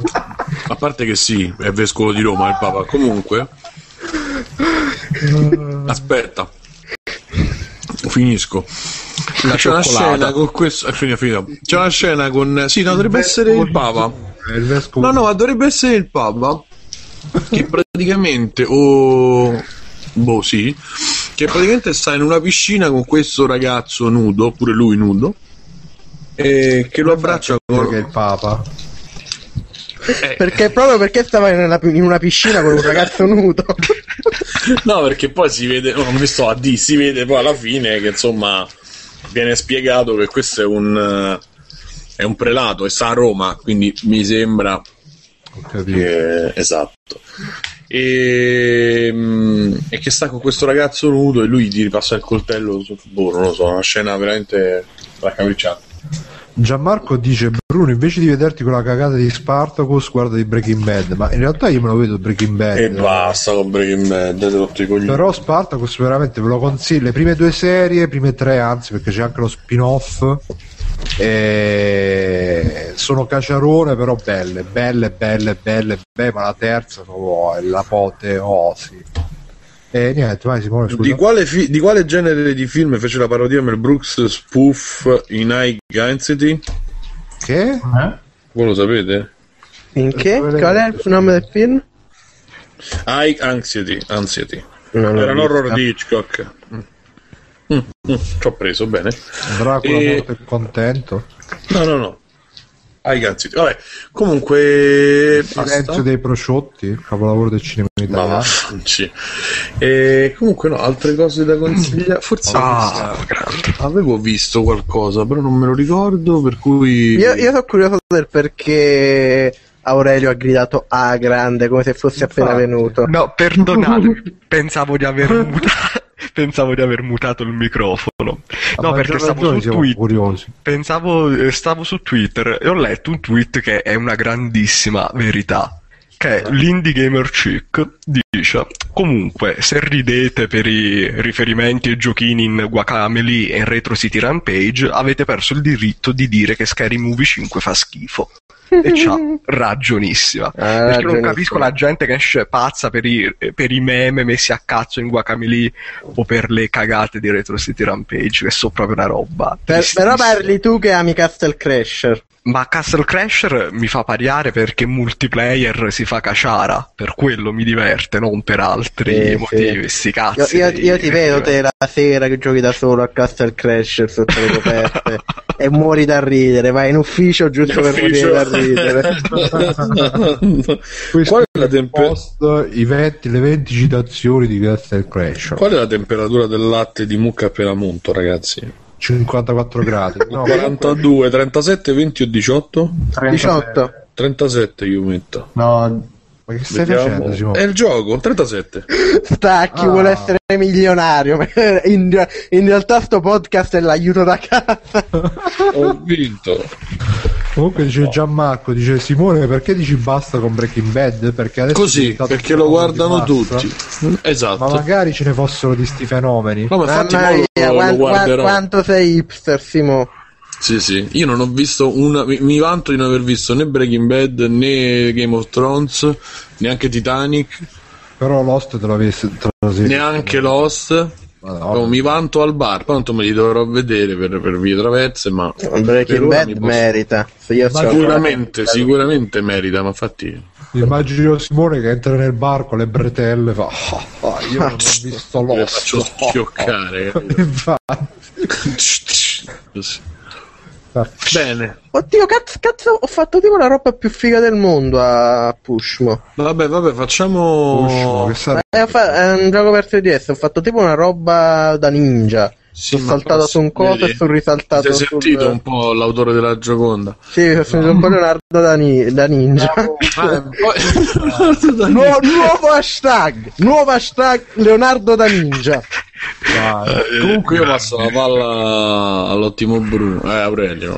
No, no, io ho detto che voglio fare l'ultimo, dai, quindi a Sai Mirko. Au- Aurelio, Ah, Mirko, sta- scusami. Aurelio stasera è, è finalista in tot, quindi lasciatelo per stare che lui Comunque ricordo un attimo che il momento refrattario dei settantenni è 20 ore. Così.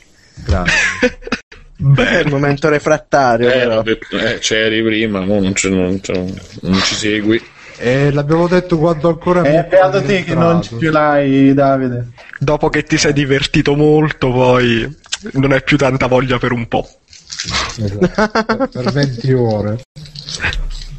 E vai Mirko, vai. Allora, io sta settimana mi sono di serie, mi sono visto Hannibal, la serie nuova Ah, vero, grande. tratta da... mm, è tipo un prequel del Silenzio degli Innocenti. E come serie l'ho trovata abbastanza interessante, è impostata sempre come il solito procedural americano. Ci abbiamo de- degli attori, c'è Morpheus che fa... non mi ricordo, mo, lo, Lawrence Fishburne. Morfeo, sei rimasto nel Ormai personaggio. Morpheus, esatto. a dire tutte le pillole. che fa, il, che fa il poliziotto e insieme a un altro poliziotto devono indagare su dei vari casi, però produzione molto molto alta, super fotografia e mh, c'ha dei crimini veramente veramente cruenti, raramente ho visto de- delle uccisioni così crude, fatte bene. E in tutto ciò si inserisce lì il, gio- pseudo giovane, perché ci avrà intorno una quarantina d'anni, il dottor Lecter, che aiuta l'FBI in questo caso, quindi facendo vari profili psicologici e nel frattempo dovrebbe raccontarmi da quello non si capisce tanto bene le prime due puntate quella che è comunque la sua carriera criminale come comincia e bello cioè, In, realtà poi alla fine si scopre che non c'entra niente con i film di Hannibal Lecter. Cioè, sì sarebbe, sarebbe bello eh. E poi, poi mi sono continuato a vedere vabbè, l'ottava stagione di How I Met Your Mother che rimane la mia sitcom di preferita di sempre perché è veramente brillante quest'ottava stagione poi è tornata molto molto alla carica dopo una stagione un po' sottotono sempre più surreale però se non l'avete vista io ve lo consiglio perché è proprio una bella serie. Poi l'ultima cosa mi sono letto ho finito di leggere Ready Player One. Ah, non so l'ha letto nessuno? Uh, io l'ho letto, molto carino. sì, eh, l- l'ho trovato mh, veramente un libro per nostalgici degli anni Ottanta comunque, perché ci sono tutti i riferimenti che conosci più o meno che adesso c'è tra i 30 e i 40 anni. E carino nella parte iniziale, praticamente è una storia, è una mh, pseudo caccia al tesoro, anzi senza tanto pseudo.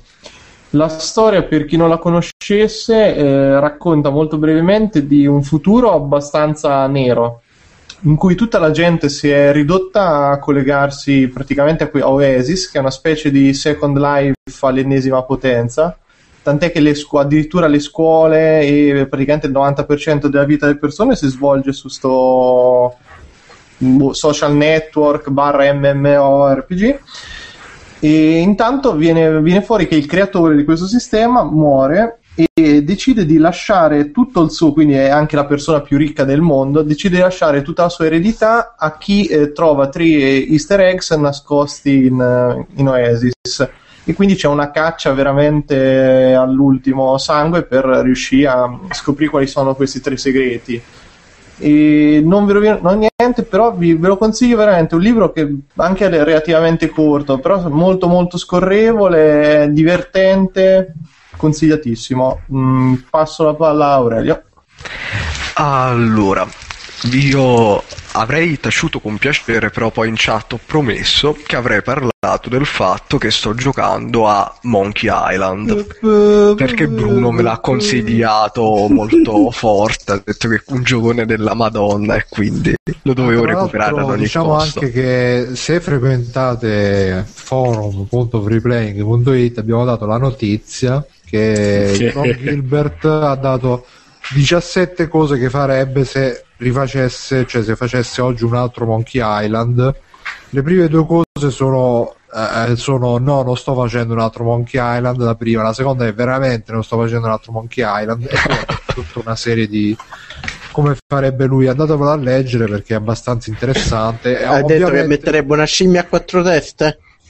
No, però ha detto che farebbe uno, farebbe il gioco come lo vuole lui e non come lo vuole il pubblico. Se facesse Kickstarter lo farebbe in una maniera molto dimessa, senza creare hype, senza mettersi lui con la sua bella faccia a fare dei video, quindi questa è già la frecciatina a Tim Schafer. Ecco perché se n'è andato, abbiamo visto che Ron Gilbert si è litigato con Tim Schafer. Poi ha detto che lo farebbe in 2D pixel art senza con magari con qualche effetto speciale che all'epoca non si poteva fare. Ha detto anche che continuerebbe dal secondo capitolo ha detto non è per buttare merda su quelli che hanno fatto dal terzo in poi che magari qualche spunto lo prenderei però non mi sono piaciuti gli altri capitoli insomma gli ha buttato merda però diciamo buttare merda e altre cose così e il primo commento è stato shut up and take my money cioè i primi dieci commenti sono stati tipo così e niente quindi Aurelio che, che po- grande fortuna posso dichiarare per un secondo il mio odio verso sta gente che fa i Kickstarter per fare i giochi di 30.000 anni fa? Intanto ho trovato un'altra notizia che potrebbe interessarvi. cioè E la metto in chat. Basta leggere il link. eh, Oh Gesù Cristo, no. No. Questo appaio con quei forum di cui parlavamo qualche puntata fa. Non ci vedo niente di male, sono cresciuto così, Simone, guarda come sono venuto su bene. L'avrebbe dovuta dire Bruno. Eh, vabbè. No, vabbè, no- non dico niente perché è veramente schifoso, lo stavo per dire, quindi non dico niente. Ai, ai, ai. Ah, comunque, dicevo, stavo, sto giocando il primo Monkey Island, che eh, giocato oggi per eh, noi che siamo diventati abituati a questi giochini del cazzo che si completano da soli, che ti richiedono la pressione di mezzo tasto e ti fanno andare avanti, è una discreta botta, perché il bello del gioco ovviamente è quello di scoprirne i misteri, di eh, vagare alla caccia degli indizi che ti permettono di risolvere gli enigmi. Comunque è invecchiato mostruosamente bene, sia graficamente, al punto che è molto meglio della veste grafica che hanno fatto per la versione remastered, che è inguardabile. Oh, finalmente qualcuno che lo dice. Sì, no, quella proprio dal punto di vista artistico è una roba brutta proprio, non c'è paragone. E anche l'interfaccia allo SCUM funziona alla grande, sì, i nove comandi diversi sono un po' disorientanti, ma sti cazzi, alla fine va da Dio. E comunque, sicuramente capisco ora a posteriori il successo del gioco perché è scritto in modo carinissimo, i personaggi sono fighi, gli enigmi ti richiedono un po' di quel pensiero laterale che ti solletica la mente e mi piace, proprio me lo sto divorando. Il primo giorno ci avrò giocato una roba come 5 ore come non mi capitava da tempo. quindi Guarda, io comunque non, non concordo pienamente perché secondo me la difficoltà di un Monkey Island è di molte avventure grafiche, ma soprattutto di un gioco come Monkey Island che era parecchio aperto, questo di sicuro concorderai che rispetto a un Indiana Jones e i Templari, quello che era, è molto più aperto. Monkey Island, secondo me, la difficoltà è un po' strana perché mi è sembrata sempre un po' tentativistica, nel senso che sì, il bello è esplorare il mondo, però eh, non- nel creare difficoltà imbroglia un po' il gioco perché non, non ti spiega in nessun modo cosa vuoi fare, non, non sto parlando che dovrebbe mettere il cartellino, la, la frecciona, vai di qua per risolvere il gioco, però non, spi- non, non ti guida nemmeno tramite il gameplay. E secondo me questo non, semplicemente non è un... Non voglio dire che è un brutto design, però è un design che secondo me è invecchiato parecchio fare così, dire Ah. no, vai, non ti diciamo un cazzo, vai in giro e... Guarda, se- se- secondo me Davide, il fatto è che cioè, cioè, quello che devi fare è chiaro, il problema è che per arrivare a farlo molte volte devi fare 40 miliardi di giri Esa- Esatto. esatto, questo E sto questa è la cosa che è invecchiata male, che fra virgolette c'è molto backtracking, cioè per risolvere un enigma devi andare avanti e indietro a È lungo. Spesso un backtracking che tu non, non sai di dover fare perché il gioco in nessun modo ti consiglia magari di tornare all'area X perché devi fare la cosa Y. Poi soprattutto nella parte finale, che non mi ricordo fosse nell'1 o nel 2, quando c'hai le diverse isole dove andare, diventa diventare proprio irritante. Oddio, te non ci sei arrivato magari, però Mirko mi può dire che non mi ricordo se era nell'1 o nel 2 quando... Nel 2 hai le, tre, hai le tre isole in cui puoi viaggiare. Ecco, e là io quando mi sono giocato il 2, che comunque in tempi relativamente recenti, non recenti come Aurelio, ma 5-6 anni fa, già ai tempi lo trovavo parecchio irritante come cosa, il non sapere dove andare, non sapere dove andare ma non essere indicato in nessun modo e avere uno spazio così vasto da cui Ma lo sai, comunque è un gioco rifinito perché alla fine ti dà dei suggerimenti molto molto sottili. Per dire, uno dei primissimi enigmi, devi procurarti i soldi e lo puoi fare andando dai fratelli fettuccini che hanno il circo e te li daranno se fai loro da cavia.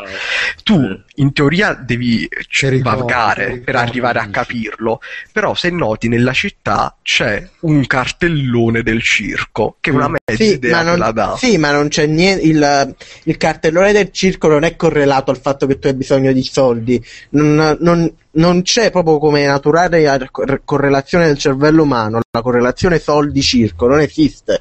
Quindi te sai che c'è un circo, però il gioco non ti indica in nessun modo, neanche sottile, neanche tramite il gameplay, che devi andare là. Eh, poteva funzionare ai tempi perché ai tempi era fatto comunque anche per, eh, per allungare il gioco in dei tempi in cui le possibilità tecniche per fare giochi davvero lunghi perché poi se si toglie tutto il vagare Monkey Island non è molto lungo se si toglie tutto il vagare eccetera eh, Ma quindi beh, quello era fatto era, vagare, era- è proprio il capire quello che sì, devi comunque fare. se, alla se si prende la struttura base di la, come si chiama il bare bones, lo scheletro base di Monkey Island, è un gioco non corto, però di una lunghezza media, azzardo che finendolo sapendo come fare tutto durerà un 8 ore.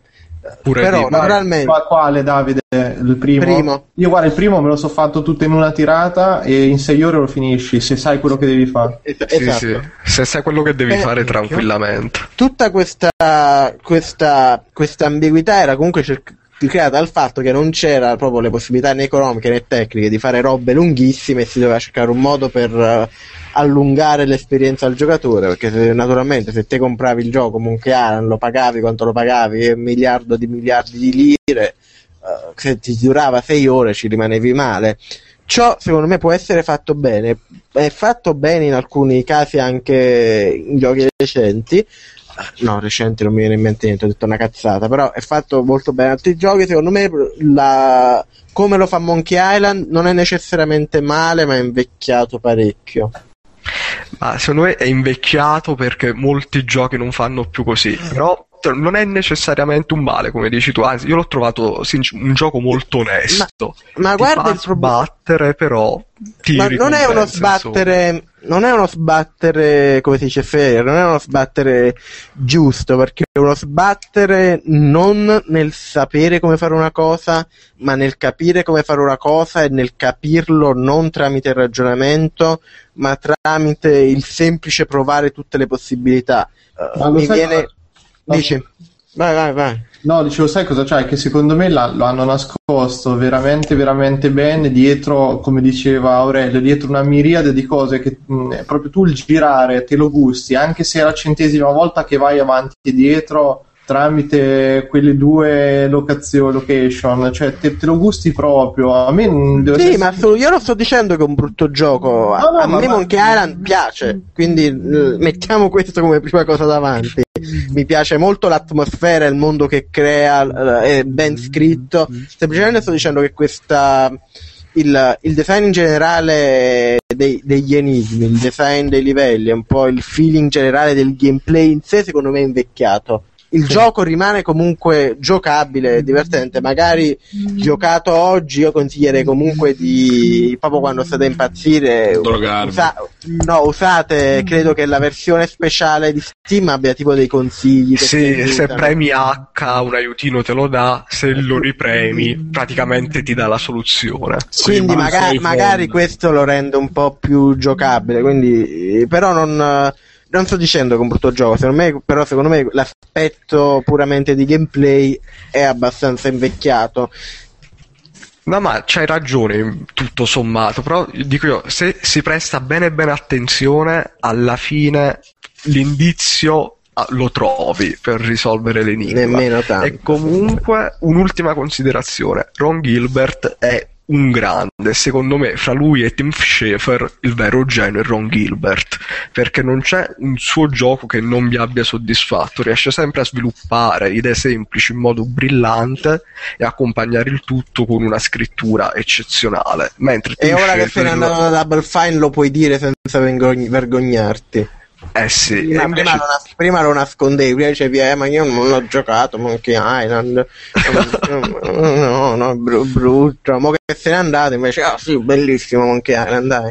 Eh sì, e invece Tim Schafer secondo me non è altrettanto bravo a sviluppare le sue idee, vedi Psychonauts No, un ad attimo, esempio, però il- è un grande incompiuto. Il caro Ron Gilbert ha fatto pure quella leggera mediogra- mediocrata dei due Deathspunk. Eh, Eh? io, io invece i due Deathspunk li ho trovati buoni, mi, ci- mi hanno divertito un casino perché per Eh, l'appunto eh, eh, un'idea buoni, semplice esageria- non esageriamo. buoni. No, no, non, guarda. non so brutti, però sono. È l'unico Eh. gioco in vita mia che ho completato facendo tutti gli achievement, quindi ti assicuro che mi è piaciuto. Poi ci sta che può non piacere.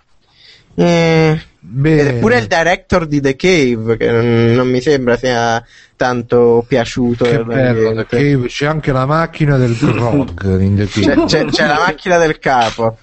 Eh, no, volevo una dire, cari amici, eh, se siete dei veri fan di Monkey Island, io vi dico soltanto due parole, è come quella cosa là della cassetta e della matita che soltanto i veri super capiscono. Vi dico soltanto Monkey Island 2, musica, cimitero, pipistrelli, dischetto. Unite questi elementi e vedete che cosa ne esce fuori. E chiuderei con attenzione, attenzione, vediamo se alziamo il volume alla Mac. Stai imitando Paperino? No, sto imitando il Se vuoi lo faccio. Caraibi, l'isola di Melè. Ma che, che musica! Devi alzare un po' però, Bruno. Ah, senti, No, è molto più bello così. È molto più bello Bruno che dice che musica mentre c'è il silenzio in sottofondo. Scritto e programmato da Ron Gilbert, Dave Grossman e Tim Schafer. Ah, allora Eh, sì, Tim sì. Schafer già. Ha rovi- Secondo me tutti i difetti che avete detto colpa di Tim Schafer. Invece, Gi- sì, perché si capisce che Tim Schafer comunque è tipo Stanley Olio, Tim Schafer è quello scemo e invece Ron Gilbert è quello Ron e Che ci- Tim. esatto. Bel nome per un due comico, Tim e Ron. Ron, Tim, Tim e Ron. Ebbene, vabbè, eh, non lo so, Aurelio, a chi vuoi passare? Anzi, no, in generale. Abbiamo finito tutti. Abbiamo finito le palle. Esatto, quindi cari amici, grazie, grazie, grazie, grazie di essere stati con Eh, noi. pensavo che una canzone, grazie, grazie, grazie. E noi torneremo la prossima settimana con Free Play. Eh, grazie di essere stati con noi.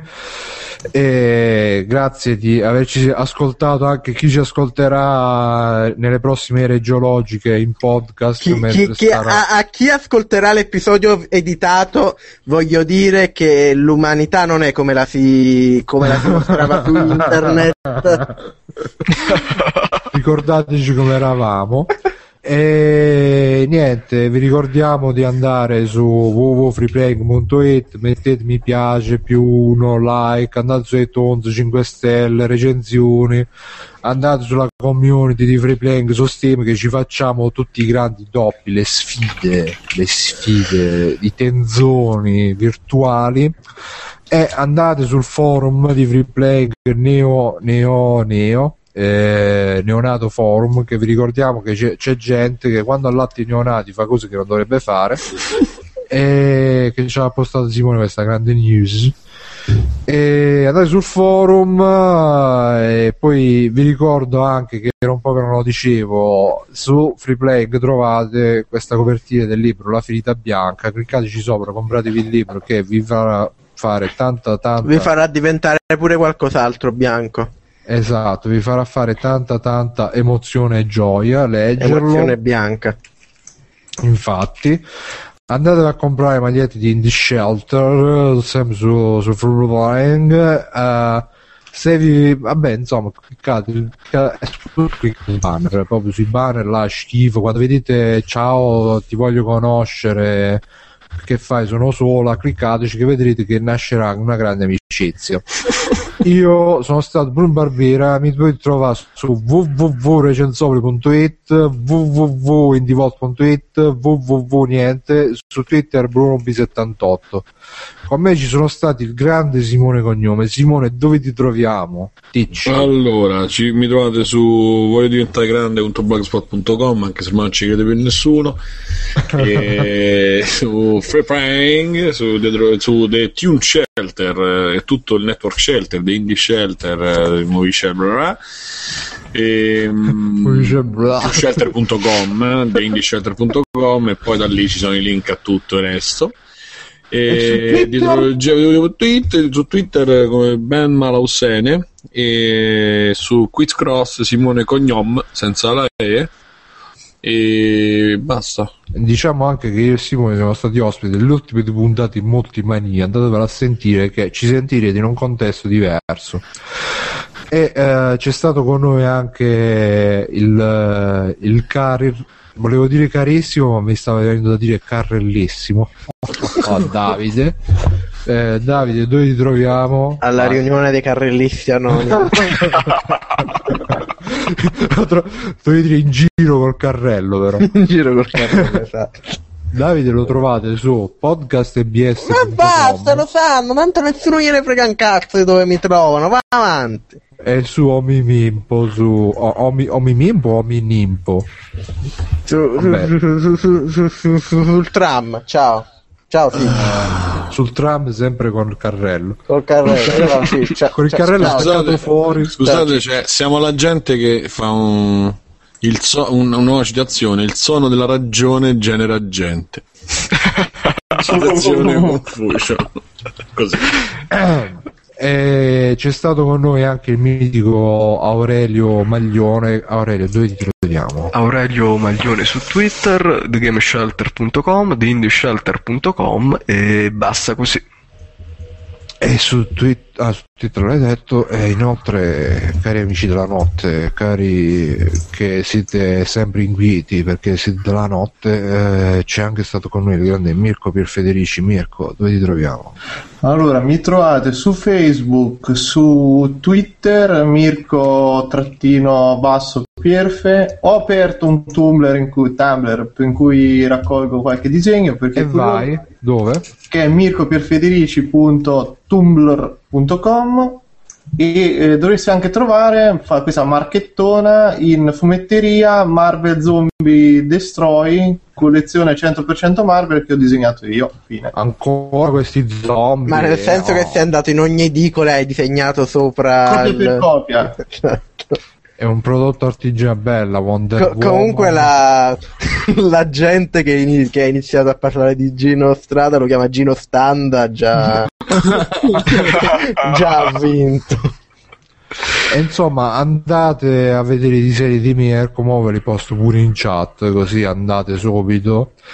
E co- com'è che si chiama? Marvel Zombies? Marvel Zombie sì Marvel Zombies? Ma è meglio questo o il season finale di The Walking Dead? Ma non mi fai esprimere, Davide. Se lo gioca. Ma chi, chi l'ha, scri- chi l'ha scritta questa Marvel Zombie? L'ha scritto Peter David. Sti cazzi! Porca puttana! Una, una Veramente? parte. Eh? No, eh, Peter David è un grande. No, sì, sì, sì. No, è, è divertente, è divertente. Cioè, io mi sono divertito a disegnarla poi. Scusa, si chiama Marvel Zombies, avevi detto? eh, Marvel c'è- Zombie, aspetta, aspetta, vi do il link. Te lo butto in chat.